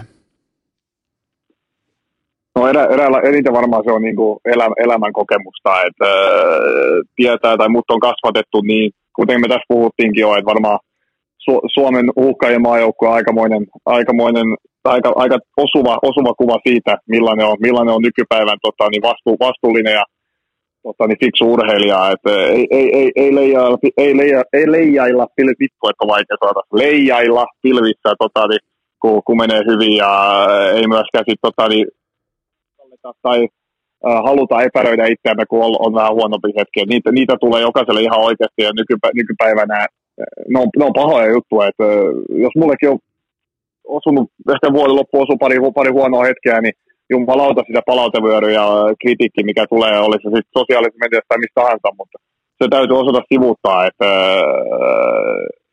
jotenkin onnistunut itse tekee itselleen semmoisen futi, futi, futiskilven, että se mitä tuolla kentällä tapahtuu, niin se ei hirveästi sit kuitenkaan, kuitenkaan mun, mun totani, ää, asioita tai se, se, mitä mä ihmisenä on, niin muuta. Et en mä, niinku, mä oon sellainen, mitä mä oon kentällä ja sen ulkopuolella ja siellä on vähän paksumpi kuin, kuin tota, niin normaalissa elämässä. Et, ehkä se on treeni, ehkä se on kokemusta, mutta näin, näin se ainakin mulla toimii on toiminut. Mä, en ole, mä oon myöskin ollut onnekas, että en ole tarvinnut mitään mentaalivalmennusta, vaikka sekään ei, ei mitään ongelma missään, missään mielessä ole. Että jokainen näkee, mistä mist pystyy antaa ja optimoimista omaa, omaa suoritustaan, niin kannattaa tehdä se, mitä, mitä, mitä pitää tehdä. Et, on on eri, eri tarinoita, mutta tämä on se, miten mä, mä hoidan noin hommat. Onko toi ollut aina sulla, että sä oot pystynyt ja, niin kuin jakamaan tavallaan erilleen sen urheilijaradetskin ja sitten sen siviiliradetskin?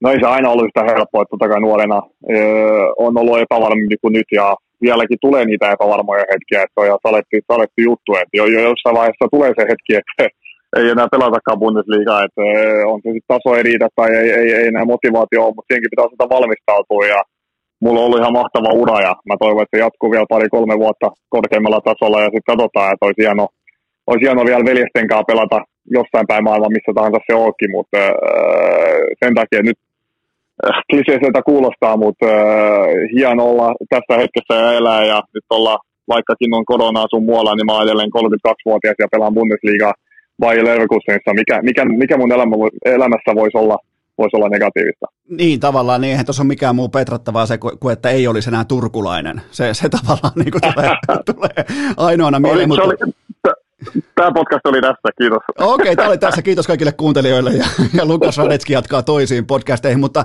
mä kysyn tuon saman kysymyksen kuin äsken toisinpäin.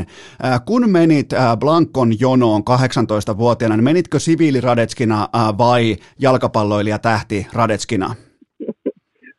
Blank, Blankos oli mun mielestä vielä 20 ikäinen siihen aikaan. Mä en edes päässyt. Mä muistan, että niin me saatiin, me saatiin, me saatiin paikallisiin seduloihin semmoinen tipsi edustusjoukkueen kortti, millä sai aina hakea. Vittu, tää oli hauska. Joku, jota tuli, se oli semmoinen Goal mikä tahansa oli, en, en, muista mikä kortti olikaan, mutta sillä sai aina hakea sit yhden kaverin ja pääsi itse jonoihin, että yksi plus yksi kaverin kohta, niin vittu, mä hain saatana varmaan 20 kaveria samalla aikana ja Poket ihmetteli, en tiedä monta sisäänkäyntiä oli, vai kaksi tai kolme eri sisäänkäyntiä. Sama äijä kävi äillä eri mimminkaan, tai joku, joku, joku haetti sisään. Että jumalauta, varmaan, mä luulen, että jalkapallohradetkilla oli silloin enemmän, enemmän tota, niin menohaloi kuin privaattiradeskilla. Ja tota, niin tuntui siihen aika oikein mukavalta, että oli haluttu, haluttu tavalla. Toi on kyllä aika hurja. Toi on varmaan aika moni urheilija pystyy samaistumaan tuohon, että kun ne ensimmäiset vippikortit tuli, niin totta kaihan sitä pitää niin kuin näyttää ihan kaikille. Ja mikään ei ole tehokkaampi tapa näyttää kuin ihan siellä niin kuin yö, yöelämän ytimessä tuo jengiä sisään, nimenomaan jonon ohi. Vaikka siinä on kolme ihmistä, niin se on silloin jono. Ja iso, isoon ääneen, takki auki sen kolmen ihmisen ohi, niin onhan ne, onhan ne hetkiä, mitkä vaan pitää kokea pitää kokea pitää oppia. Ehkä se on yhden kerran voi tehdä noin ja sitten nautti, nautti siitä, mutta sitten tajuaa, että no vähän niin kuin kesällä, että ei siellä, siis kesä, kesällähän homma räjähti niin sanotusti, niin sanotusti käsiin, että oli yksi ilta, missä tota, niin Pukin Teemo oli myöskin kesällä tuossa kisojen jälkeen Turussa viettää, viettää vähän lauantaita, niin ei, ei, siinä, niin kuin, ei, ei, ei, ei, ei, ei, ei jääty hirveän rauhalliseen illanviettoa, että kaikki, kaikki halusi selfieitä ja kuvia, mutta ei me, ei me niin missään vaiheessa mihinkään etultu ja venattiin ihan rauhallisesti jo, jonossa, että se on tavallaan elämä opettanut tämä näitä, näitä tuota, käyttäytymisarvoja. Se on oikein. Kyllä mä itse asiassa muistan Pukinkin niiltä ajoita, kun se teki just Salkkeen vastaan pari kaappia ja sen jälkeen kaivohuoneelle, niin, niin kyllä silloinkin vielä Pukki nuorena kaverina, pellavapäisenä kaverina, niin kyllä se ties oman arvonsa, mutta nyt kun se tulee, niin se on kuka tahansa meistä ja ihan tavallinen pulliainen ja näin poispäin, niin se kaikki on aika mielenkiintoista kasvua. No, eli kai se jotenkin vaan oivaltaa, että mitä kannattaa tehdä, mitä ei elämässä. Että, äh, en tiedä, ketä, ketä se mun sanoi, mutta äh, fiksut oppii tota, niin omista virheistä, mutta nerot oppii toisten virheistä. se, se pitää paikkansa. Onko muuten jo, onko sun puhelin tällä hetkellä taskussa tai onko se pöydällä tai pyöriikö se jotenkin? Kun se ottaa vähän häiriötä tällä hetkellä, niin onko sun siellä joku, joku sirkus meneillään? Saatana, telekomi ei pelitä, en tiedä. Tuossa on, tossa, nyt on se mahan päälle oli tuossa sängyn päällä. No niin, hyvä. Maha on hyvä. Sulla on pehmeä, hyvä, hyvä masu, niin tota, piässä siinä. Tota, ää, kerros mulle siitä, että miten paljon Veskarin suoritus on nimenomaan pääkopasta kiinni, koska mun on tosi vaikea, ihan siis normi kotisohva fanina, mun on tosi vaikea erottaa megaluokan huippuveskaria hyvän luokan veskarista. Ni, niin mi, miten paljon se mentaalipuoli pääkoppa on mukana siinä, nimenomaan tuossa hyvin pikantissa ammatissa kuin ää, jalkapallon maalivahti? Jo pelkästään mentaalipuolta. Et en mä, jos, nyt, jos otetaan vaikka 18 kaikista Bundesliga-seuroista veskarit, niin teknisellä tasolla ää, torjuntatyöskentely tai mikä tahansa jalalla pelaaminen, niin ei siinä oikeasti ole niin paljon eroja, että se, minkä takia Manuel Neuer on Manuel Neuer tai kuka tahansa muu menestynyt maalivahti huippu, hu, huippuseurassa, niin se on pelkästään mentaalipeliä. Et en mäkään ole mikään paras, paras tota, niin, torjumaan tai paras hakemaan keskityksiä, mutta kyllä mä pidän itteni aika, aika tota, niin, vakaana kaverina, että hirveästi vaikka on vaikeita aikoja, niin ei, ei kuitenkaan panikoidu, että se tulee enemmän tuosta tosta näkyviin, että veskarit, kuten moni muutkin ihmiset, niin käy aina, aina pientä taistelua siellä oman pään sisällään, että onko mä nyt tarpeeksi hyvä ja teekö mä nyt näin oikein, että ne on tuommoisia nyansseja, mitä, mitä ei sinne kotisohville kantautu, että ne on hyvä pitää mielessä, kun ää, arvostellaan tai tota, niin kommentoidaan toisia tai missään muussa elämässäkään, että mikä mua on viime vuonna varsinkin tai parina vuonna häirinnyt yleisesti ottaen, niin tämä, tämä someheit, mikä tuntuu, tuntuu, että se on räjähtänyt käsiin, kun kaikki, kaiken maailman nimimerkit saa ladella ihan mitä tahansa satuttavia kommentteja kenelle tahansa. Että, äh, vähän, vähän väärä suunta, että tota, niin meidän sosiaalinen kehitys on tapahtumassa. Onko se, tota, sä oot itse maalivahti ja useimmiten maalivahti, jos se pelaa huippuillan, niin tota, se sankari löytyy useimmiten joukkueen hyökkäjistöstä, ja sitten jos veskari pelaa ihan paskanillan, niin se syyllinen löytyy aina siitä veskarista, niin, niin miltä se tuntuu mennä vaikka Twitteriin tai Instagramiin heikon matsin jälkeen, kun on tullut se 93 minuutin verrattain helppo maali, jotain sanotaan vaikka Dortmundia vastaan, niin, niin tota, onko se sitten ihan pelkkää teuraalle vientiä, koko, koko se niinku kattaus siellä? No, on se aika pitkälti, että vaikka, on, vaikka olisi kuinka pidetty henkilötä mitä tahansa, niin kyllä siellä tulee sitten aika, aika rajuakin kritiikkiä, mutta ne pitää, ne pitää oikeasti jättää oma että en mä niitä lueskele. Mä päivitän vaan nopeasti, kaikki tietää, että jos tulee ilmoituksia tai jotain kommentteja, niin klikkaa ne ja sitten siirtyy vain Instagramissa pois, ei tarvitse lukea niitä. Että jossain vaiheessa ne pitää vaan niinku, sit kuitenkin loppupeleissä, jos noita alkaa miettiä enemmän ja alkaa poistelee, ettei saa kommentoida tai noin, niin sitten sit, sit, sit on tavallaan niin kuin, sit on ottanut voiton, voiton niille, niille tota, niin idioteille, että muun asian, mitä mä käytän. että joskus se tekee jopa ihan hyvää lukeekin, että mitä pellei tuolla se, se ainakin tuo perspektiivi, ainakin se tuo sen kaikessa karmeudessa, se, se myös tuo esiin sen, että kuinka paljon ihmiset myös niiden nimimerkkiensä takaa tietyllä tapaa, ehkä niin kuin tuo sen väärällä tavalla julki, mutta siellä on paljon välittämistä, siellä on paljon aitoja tunteita, mitä ei välttämättä osata niin kuin purkaa oikein sinne someen, mutta siellä on kuitenkin se tunnelataus, se on aitoa. No se joo, siis ehdottomasti on, että kaikkihan jopa, niin mä, niin mä laitan itteni vähän näiden niin kuin kommentoijienkin kenkiin, mutta jokaisella on joku taistelu täällä meneillään täällä meidän, meidän tota, niin ihanalla planeetalla. Et ei se, ei, kaikki jotenkin säteilee siitä omasta, omasta tota, niin jokapäiväisestä elämästä ja ei, ei niitä enemmän, no ihmiset ovat vähän semmoisia, että yleensä, en mä tiedä millainen sä oot, mutta varmaan, varmaan niin kuin mäkin yleensä keskityn ihan liikaa, mitä mä tein väärin kuin mitä mä tein hyvin. Mutta sitten kun tuon pystyy jotenkin kääntämään pään sisään, pään sisällä toi, toiseen suuntaan, niin silloin silloin yleensä menestyjä. Joo, ja tavallaan niin kuin sellainen neuroottinen suhtautuminen siihen, että epäonnistunkohan mä tässä, mitä mä alan yrittämään, tai siinä kyllä kieltämättä, sä oot nyt 32, mä oon 37, ja, ja noissa haminoissa suurin piirtein mä aloin pikkuhiljaa käsittämään, miten kenties elämää voisi elää oikein, tai ainakin oikean suuntaisesti, ja koko ajan otan askelia kohti niin kuin ehkä fiksumpia päätöksiä, ja mihin mä en ole aikaisemmin välttämättä pystynyt vielä junnuna, niin tuossa tota, on mun mielestä tosi vinha perä, että uskaltaa, uskaltaa katsoa niiden positiivisten seikkojen kautta, eikä aina heitä itseään siihen niin kuin tavallaan epävarmuuden alttarille, että no mitä jos, mitäs noi sanoo, jos mä epäonnistun tässä, tai, jo, tai jos mä perustan tällaisen podcastin ja tästä tulee ihan täys fiasko, niin mitähän noi sanoo, niin, niin varsinkin siinä vaiheessa mä olin päässyt niin kaiken tämän yli, joten toi tavallaan, niin kuin, mitä toi turheilusta tähän niin kuin ihan normiarkeen, niin, niin se aika mukavasti kyllä korreloi. Joo, ja siis eihän tämä nimenomaan niin kuin sanoin, että sä oot, no, sä oot nyt vähän vanhempi kuin minä vielä, mutta tota, niin, enkä, eikä tämä, mitenkään, täällä ole mitenkään vittuilua, mutta tota, ei siis, älkää, älkää nuoretkaan, ketkä, ketkä kuuntelee, niin älkää nyt miettikö, että ei helvetti, että mitä, mitä tämmöinen tilanne, tämmöinen tilanne. Ne, ne, ne sitten kuitenkin niitä oppii, niitä oppii ratkaisemaan ja ni, ni, niihin saa niitä omia luoteja, miten niitä, miten niitä tota, niin pieniä piruja voi am, ampuilla sitten tota, niin edelleenkin kuvainnollisesti, että ei nyt ruveta ampumaan ketään, mutta just, että olkaa omia itseänne ja kyllä se, kyllä se tota, niin maailma muokkautuu siihen suuntaan, mihin te, mihin te haluatte. Sen verran mä oikaisen tuohon vielä, että jos joku näkee oikeasti pirun, niin sen saa ampua. Annetaanko sellainen lupa? Semmoinen voidaan, mutta en tiedä, pitääkö Suomessa, Suomessa olla siinäkin metsästyslupa. Pitää, joo, ehdottomasti. Aseenkantolupa asianmukaisesti. Kyllä, Texasissa ei ole sitä ongelmaa. No siellä, siellä se piru olisi ammuttu jo monta kertaa ja syöty kolme kertaa, mutta tota, toi, toi, oli, toi oli mielenkiintoinen pointti ja niin kuin läpikäynti nimenomaan tämä, että miten toi huippuveskari erottuu sitten erittäin hyvästä veskarista ja, ja huomaatko Suomen ja Saksan vaikkapa niin kuin veskarivalmennuksessa tai mentaalipuolen valmennuksessa tai siinä, että siellä että osattaisi fokusoitua missä tahansa urheilussa Suomessa ehkä enemmän siihen pääkoppaan, niin onko teillä Saksassa sitä, että, että fokusta on enemmän siinä niin kuin henkisellä puolella kenties kuin Suomessa?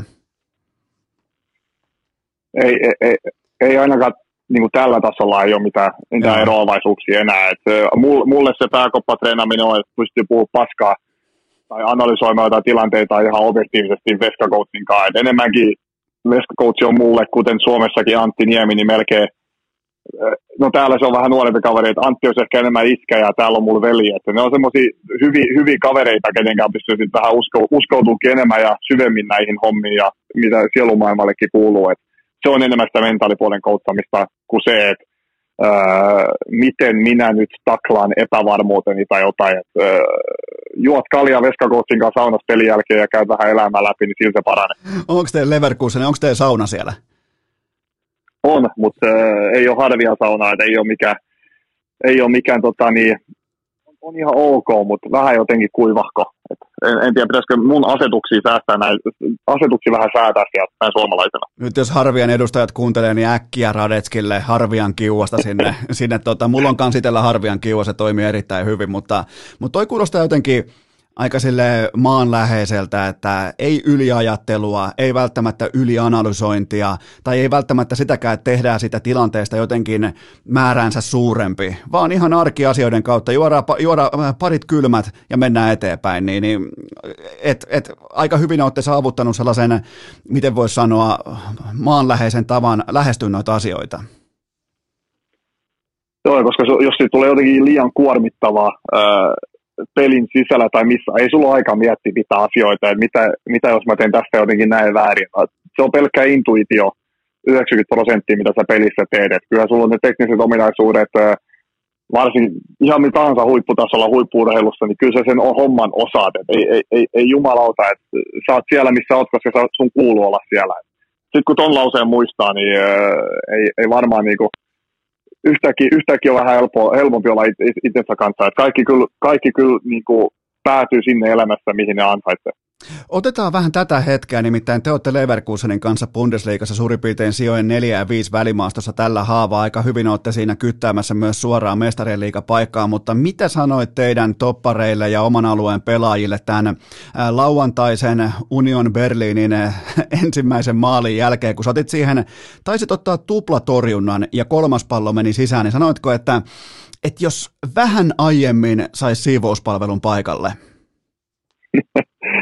Joo, ei, siis meillä on, meillä on nyt vähän huonompi vaihe meneillään sellainen, että ollaan vähän liian pehmeitä molemmissa bokseissa. Vaikka meillä on äh, tsekkiläinen, uusi tsekkiläinen futiksen Jaromir Jaager, ketä paukuttaa maaleja liukuhihnalta, niin ei sekään kaikkea pysty itse hyökkäyksi hyökkäystehollaan pelastamaan. Et vähän boks, boksissa pitäisi olla terveempiä molempi suuti, että menee tappajavaisto, tappajavaisto uupuu, uupuu meillä vähän. Et ehkä vähän semmoinen nuoria keltanokka jengi tällä hetkellä, että öö, ollaan, olla vähän liian tota, niin pehmeitä.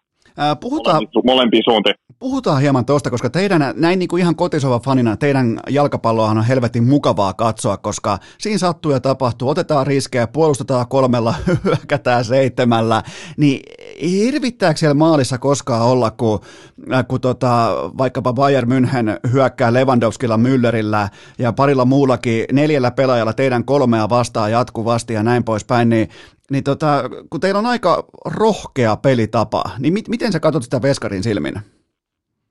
No hirvittää siis ihan niin kuin, välillä tietää, tai statistiikat sitä, senkin taitaa tällä kaudella sanoa, että olisiko meillä niin kuin, meidän maalia kohti tulee toisesta tai kolmanneksi eniten tilanteita koko liikasta, että mikä ei nyt ole se statistiikka, missä mä olisin mielelläni kärjestää. Et, äh, siis en minä maalivahtena, mutta me puolustuksella kanssa. Et, äh, se tarkoittaa sitä, että kyllä siellä niin välillä maalejakin menee. Et, äh, on muutamia juttuja, mitä meidän pitäisi korjata, mutta totta kai, että jos miettii tätä niin kuin, äh, näin äh, yritys, yrityspohjalta, että mennään näin syvälle, niin, tota, niin kyllä varmaan meidän matseja, meidän matseja johdetaan lippu pal- paljon mieluummin kuin jonkun muun matseja Saksassa, että viihdearvo ainakin riittää. No mä ainakin katson teidän matsit, en, ja, vaikka säkään et olisi edes Leverkusenin maalivahti, niin mä katsoisin teidän pelejä siitä syystä, että siellä sattuu ja tapahtuu, ja mulla on muuten mielenkiintoinen tilastoknoppi, te johdatte ää, sellaista tilastoa, että teidän otteluissa on tehty eniten vähintään kuuden maalin iltoja tähän kauteen, yhteensä neljä kappaletta, mieti kuuden maalin iltoja, vähintään neljä kappaletta teillä nyt tähän kauteen. Olette aika ylivoimaa kärki tuossa kategoriassa, niin ei kuitenkaan välttämättä se, mitä Veskari toivoo. No ei tosiaan, sen mä voin kertoa. Sitten, no toisaalta tasapaino, tasapaino tuohon niin, tota, niin, maajoukkueessa sitten vedetään, vedetään aika, aika tota, niin, eri, eri tyyliin. Et siellä siellä, siellä sitten nämä niin puolustus- ja veskaristatistiikat varmaan on niin kuin päässyt, päässyt aika, aika hyvän kukoistukseen. Naurat... Sen takia, kun me ollaan niin, niin. Niin nauratteko te muuten koskaan pelaajien kanssa se, että te joko voitatte ottelun 1-0 tai 2-0, tai sen, se, toinen vaihtoehto on se, että vastustaja voittaa sen 1-0, ikinä ette pelaa tasan. Alkoiko se missään vaiheessa niin nostaa tämä narratiivi päätä teidän pelaajien keskuudessa, että hetkinen, me ei pelata koskaan tasan? Ei, ei, ei, tota siis, vaikka se, vaikka se kuulostaa tyhmältä, niin ei, ei pelaajat tuommoisia oikeasti mieti yhtään. Okay. Kyllä sitä joskus, no siis mikä nousi tuohon jostain kohtaa aika kovaksi esimerkiksi, mikä mun mielestä öö, puhuu meidän puolesta se, että mä en, voi olla, että joku osoittaa mut tämän väitteen vääräksi, mutta silloin kun me ollaan menty johtoon, niin mä en oikeasti muista, milloin me viimeksi ollaan hävitty maajoukkueen kanssa. en mä... Saattaa olla niin kuin vuosia aikaa. Mä, mä luulen kanssa, että joutuu menemään sinne 2018, 2019 haarukkaa, koska sen, sen mäkin selvitin silloin, että, että jos huuhkajat tekee avausmaalin, niin se on peli ohi käytännössä. Että se on, niinku, se, se on käsitelty, mutta se kieli siitä, että miten hyvin sä pelasit, miten hyvin koko puolustus pelasi, miten hyvin ennen kaikkea koko joukkueen huuhkajissa ymmärsin, että mitä ne on, mitä ne haluaa ja millä konseptilla voi menestyä, niin se oli aika itsetietoinen porukka.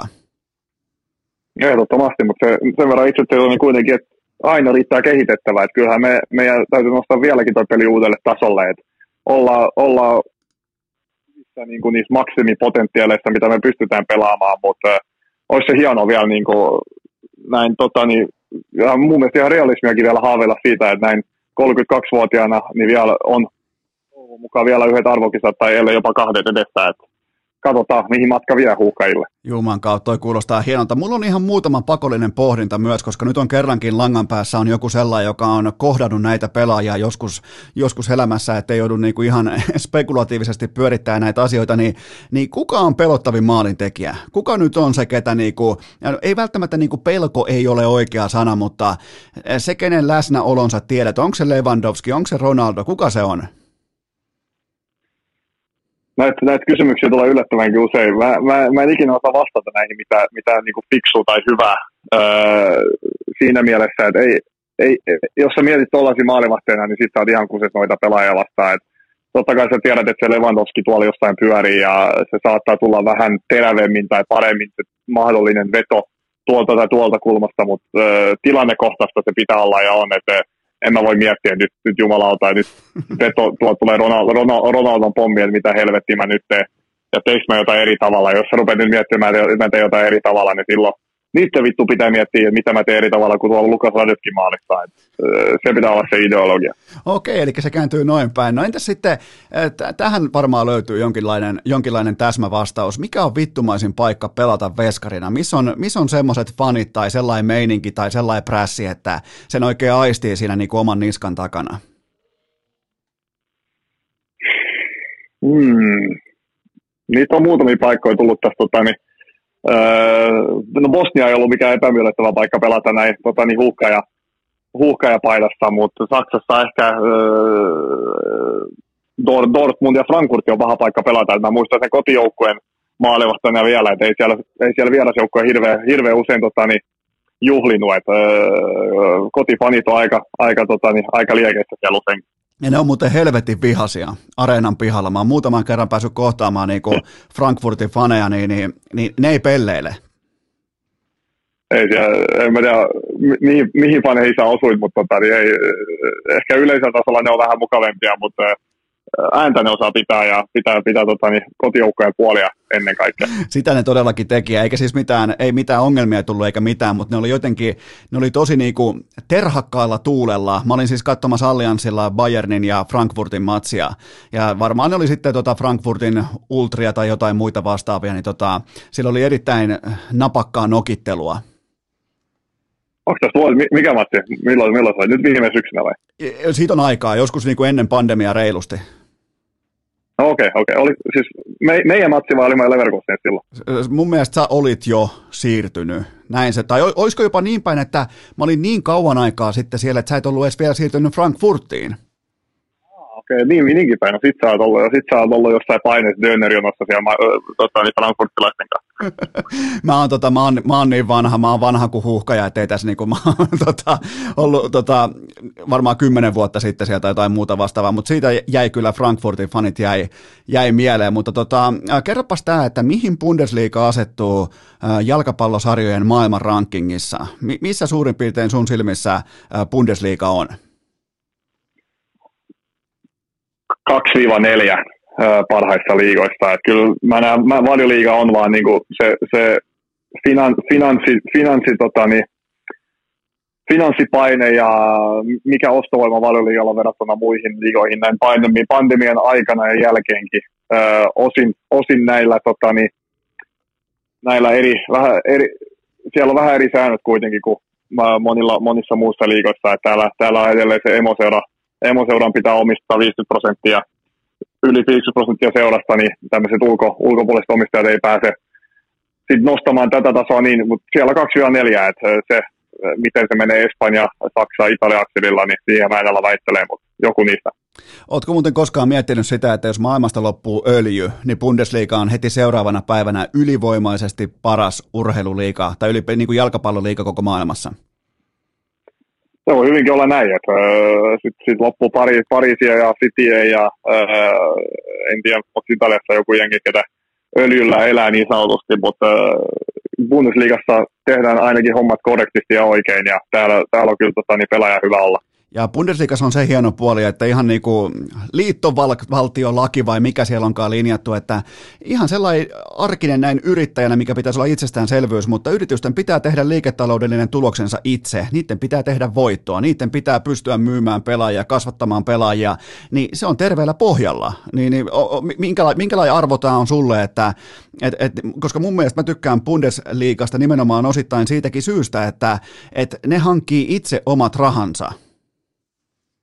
No siis vastuun tuntusta, kyllä se jonkinnäköinen malli on koko yhteiskunnasta, että jämptisti hoidetaan hommat ja ollaan niin tasan tarkkaan, ei nyt ihan tasan tarkkaan noin niin pedanttisesti, mutta tota, niin kuitenkin, että ei, ei, ei, ei, mennä sinne päin vaan näissä hommissa eikä harmaalle alueelle. Että kyllä, tämä niin kuin, kyllä se helpottaa ihan jokaisen, jokaisen seuran ja pelaajankin elämää sitten kuitenkin, että miten, miten täällä hommat hoidetaan.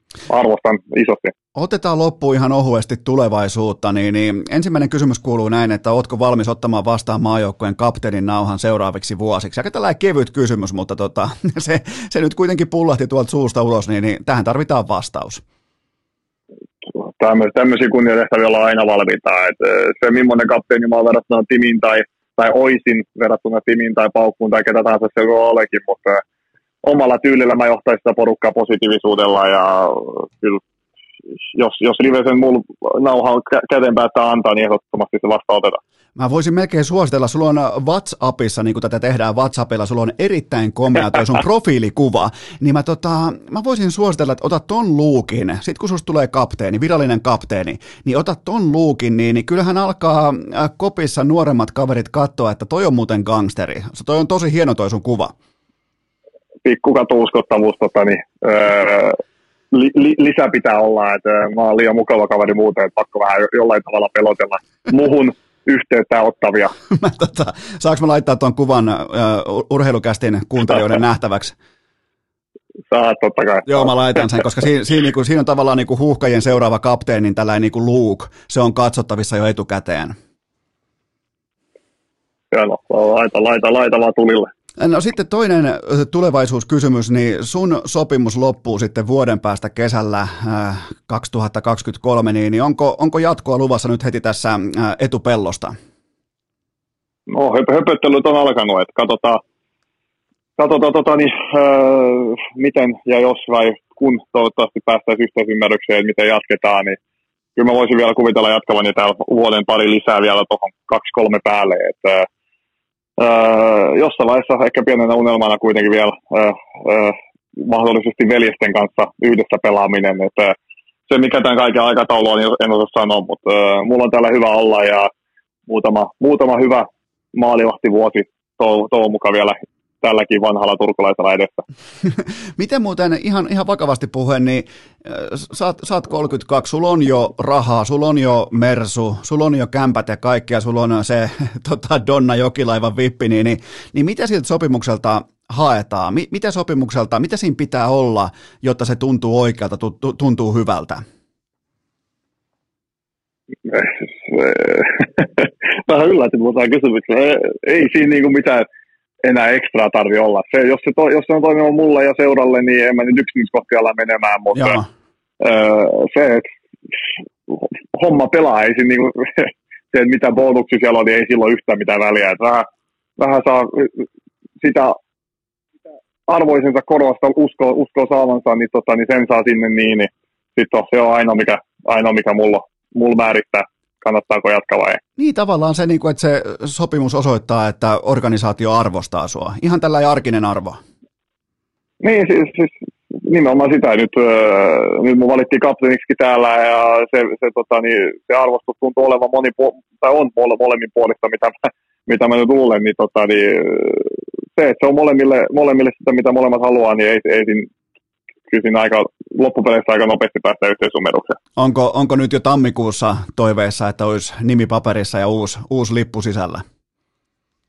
Ei, jos siellä ei mitään paineita. Jos oli tammi, helmi, maalis, marras ja mikä tahansa, ei, ei, ei mulla mitään väliä. Mulla on, mulla on kaikki, kaikki, kaikki, kaikki hyvin. Jatkuu, jatkuu tämä mun ura täällä tai missä tahansa, niin hauskaa mun tulee pelikentällä ole siihen asti, kunnes on lopetat, ja mä sen mä lupaan. Näkisitkö jopa, että pelaisit Leverkusenissa koko loppuuran? En panis yhtään mitään sitä vastaan, en mielellään. Eli sä oot Leverkusen for life, ja sitten siihen se oma olutpanimo sitten lopuksi. Kyllä, ja sitten äh, aspiriinimyymälä. Et eikö, eikö sitä aspiriini täällä Bayern-merkissä? No kyllä, kyllähän sun nyt pitäisi, pitäisi tietää, mitä Bayerissa tehdään. Joo, se ei ole mikään pikkukioski sitten se, se tota paik- No se ei ole, mutta semmoinen paketti, paketti tota, niin kioski, että eka sitä oma olutpulo myynti ja sitten seuraavaksi päiväksi krapulaatin vähän tota, niin, Bayerin tätä uusi revolu, tota, niin, revolutionary uh, krapulaläike. Se, se muuten voisikin olla, että sä niinku tavallaan aiheutat sen krapulan ja sen jälkeen sä parannat sen, niin sä oot vähän niin kuin modernin päivän Jeesus. Vallankumouksellinen, se oli se sana, revolutionary. Vittu mä oikeasti maanantai, maanantai jää vielä, että toivottavasti tämä kaveri sulata. Kyllä, mä, mä jotenkin näen tästä niinku vahvan, vahvan nousun kohti loppuviikkoa. Ketäs teillä on muuten viikonloppuna, ketäs vastaa teillä on viikonloppuna peli? Öö, Gladbach. No se on helppo. Ne, ne, ne, ne ei pärjännyt Bayerniinkaan vastaan, vastaan vieraissa viikonloppuna. Mutta jostain syystä ne voitti sen pelin, mä en voi käsittää, mutta, tota, mutta se on aina helppo. Joo, ne on vähän kanssa, tota, niin, niillä on vähän vaikea tilanne. Nyt Bayernilla oli joku puoli joukkuetta tota, niin koronassa, että se vähän, sillä saattaa olla vähän asian kanssa tekemistä. Että toivottavasti, toivottavasti hoidetaan viikonloppu. Oletko muuten onnistunut väistelemään koronan tässä koko tämän pandemian ajan? Mä oon vielä onnistunut jo, että koputetaan nyt tätä onttoa päätä, että äh, toivottavasti nyt pysyy, pysyy myöskin noin se tilanne. Okei, toi kuulostaa hyvältä, mutta hei, mulla ei ole tämän, tämän tota, lisäksi mitään. Mä toivotan sulle erittäin hyviä pelejä sekä totta kai myös terveyttä. Ja kyllä mua alkoi nyt jo kiehtomaan se sun tuleva olutpanimo kautta aspiriinitehdas. Niin Lukas Radetski, tämä oli suuri kunnia, tämä oli hienoa. Hienoa kuulla, että mitä, mitä pääkopassa liikkuu, mikä on mentaalipuoli, miten Veskarin, mitä Veskarin aivot ajattelee samaan aikaan, kun me fanit katsellaan ihan perusasioita. Niin, niin tämä oli hieno juttu. Kiitoksia Lukas Radetski kuin myös Dankeschön oli, oli oikein mukava maanantai-rupattelu. Toivottavasti ihmisille kelpaa tämmöinen pieni urheilukästi. Jos ei, niin Bundesluke on aina tavoitettavissa. Ja sinne vielä oma mainos. Kerropas tarkemmin. eli, eli voidaan puhua, ei tarvitse lopettaa vielä tähän. Eli Bundesluke on sun oma podcasti, niin tota, eli sillä aiot nyt vetää sitten urheilukästistä ohituskaistaa, autobaanan ohituskaistaa pitkin ohi. Joo, no meillä oli tota, niin, Kiminkaan pieni, että se oli vähän pettynyt puhua, että mä nyt lähin tota, niin vieraisiin. Et, äh, meillä on pieni kehityskeskustelu, jos katsotaan milloin Bundesliga jatkuu, että ei. Et, ihan Bundesliga on tuommoista hauskaa pientä paskahöpöttelyä. Se on vähän lyhyempi kuin tämä urheilukästi, mutta riippuu miten ihmisillä on aikaa. Jos on vähän pienempi hetki, niin kannattaa tätä kuunnella, jos ei, niin parinkymmenen minuutin turkulais Bundesliga, niin se on kans ihan mukava. Hei, puhutaan nopeasti tuosta toisesta Kimistä, kun itse heitit nimen Kimi pöytään, niin, niin Räikkönen kävi siellä sun pakeilla, sun areenalla äh, tsekkailemassa meininkiä, niin, tota, niin, niin minkä, minkälainen oli äh, kohtaaminen suuren legendan kanssa? No kyllä se meikäläinenkin meni vähän hiljaiseksi, että piti vähän valita ja miettiä sanoja, että äh, ei, mutta Kimi oikein, oikein tota, niin, oikein mukava heppu ja heti tuli semmoinen olo, että äh, tämän kaverin kanssa voisi lähteä kaljalle. Että, äh, meillä olisi, ei me kauan siihen juttele, mutta äh, Kimillä ja meidän seuralla sama sponsori, niin sitä kautta, sitä kautta tämä tapaaminen hoitui ja järjestyi ja taidettiin tehdä pienet, toki mutta sosiaalisen median tehtiin pienet klipit, klipit tota, niin sit, kisaillaan pienissä, pienissä haasteissa, että oli, oli hauskaa, hauskaa homma. Ai jumalauta, toi on hienoa. Mutta jos otetaan, nyt kun on omat podcastit on mainostettu ja Räikkönenkin on saatu mukaan, niin, niin nyt voidaan lyödä pakettia. Sä lähdet nyt äh, laittamaan itse. Teillä on nyt sitten alkaa reeniviikko, tiistai, keskiviikko, torstai, perjantai ja näin poispäin. Ja on tää, on tää hienoa. Miten tota, mulla ei, mulla ei ole mitään sen kummosempaa, niin nyt mä kokeilen uudestaan. Kiitoksia Lukas Radetski. Hasta Lego. ja kaikille kuuntelijoille sellainen loppukaneetti, että ihan normaalisti perjantaina jatkuu. Hei Eki, vaihteeksi OK jakso Esko. Vieras seivas piasko. Nyt vaan se leukarintaa, tää taso ei tuu kantaa, voi siitä takut antaa. Vaihteeksi OK jakso Esko. Vieras seivas piasko. Nyt vaan se leukarintaa, tää taso ei tuu kantaa, voi siitä takut antaa. Tästäkin huolimatta urheilukääst jatkuu aivan tuota pikaa. Seuraavassa jaksossa puhutaan melko varmasti padelista ja olkalaukkuvaelluksesta. Saisi olla jo levyraatikin vihdoin mukana. Hmm, saatana levyraati. Ihan paska tuomat. Nolla kautta Tomero tyhjenee. Onko äänitys päällä? Kuuleeko kukaan?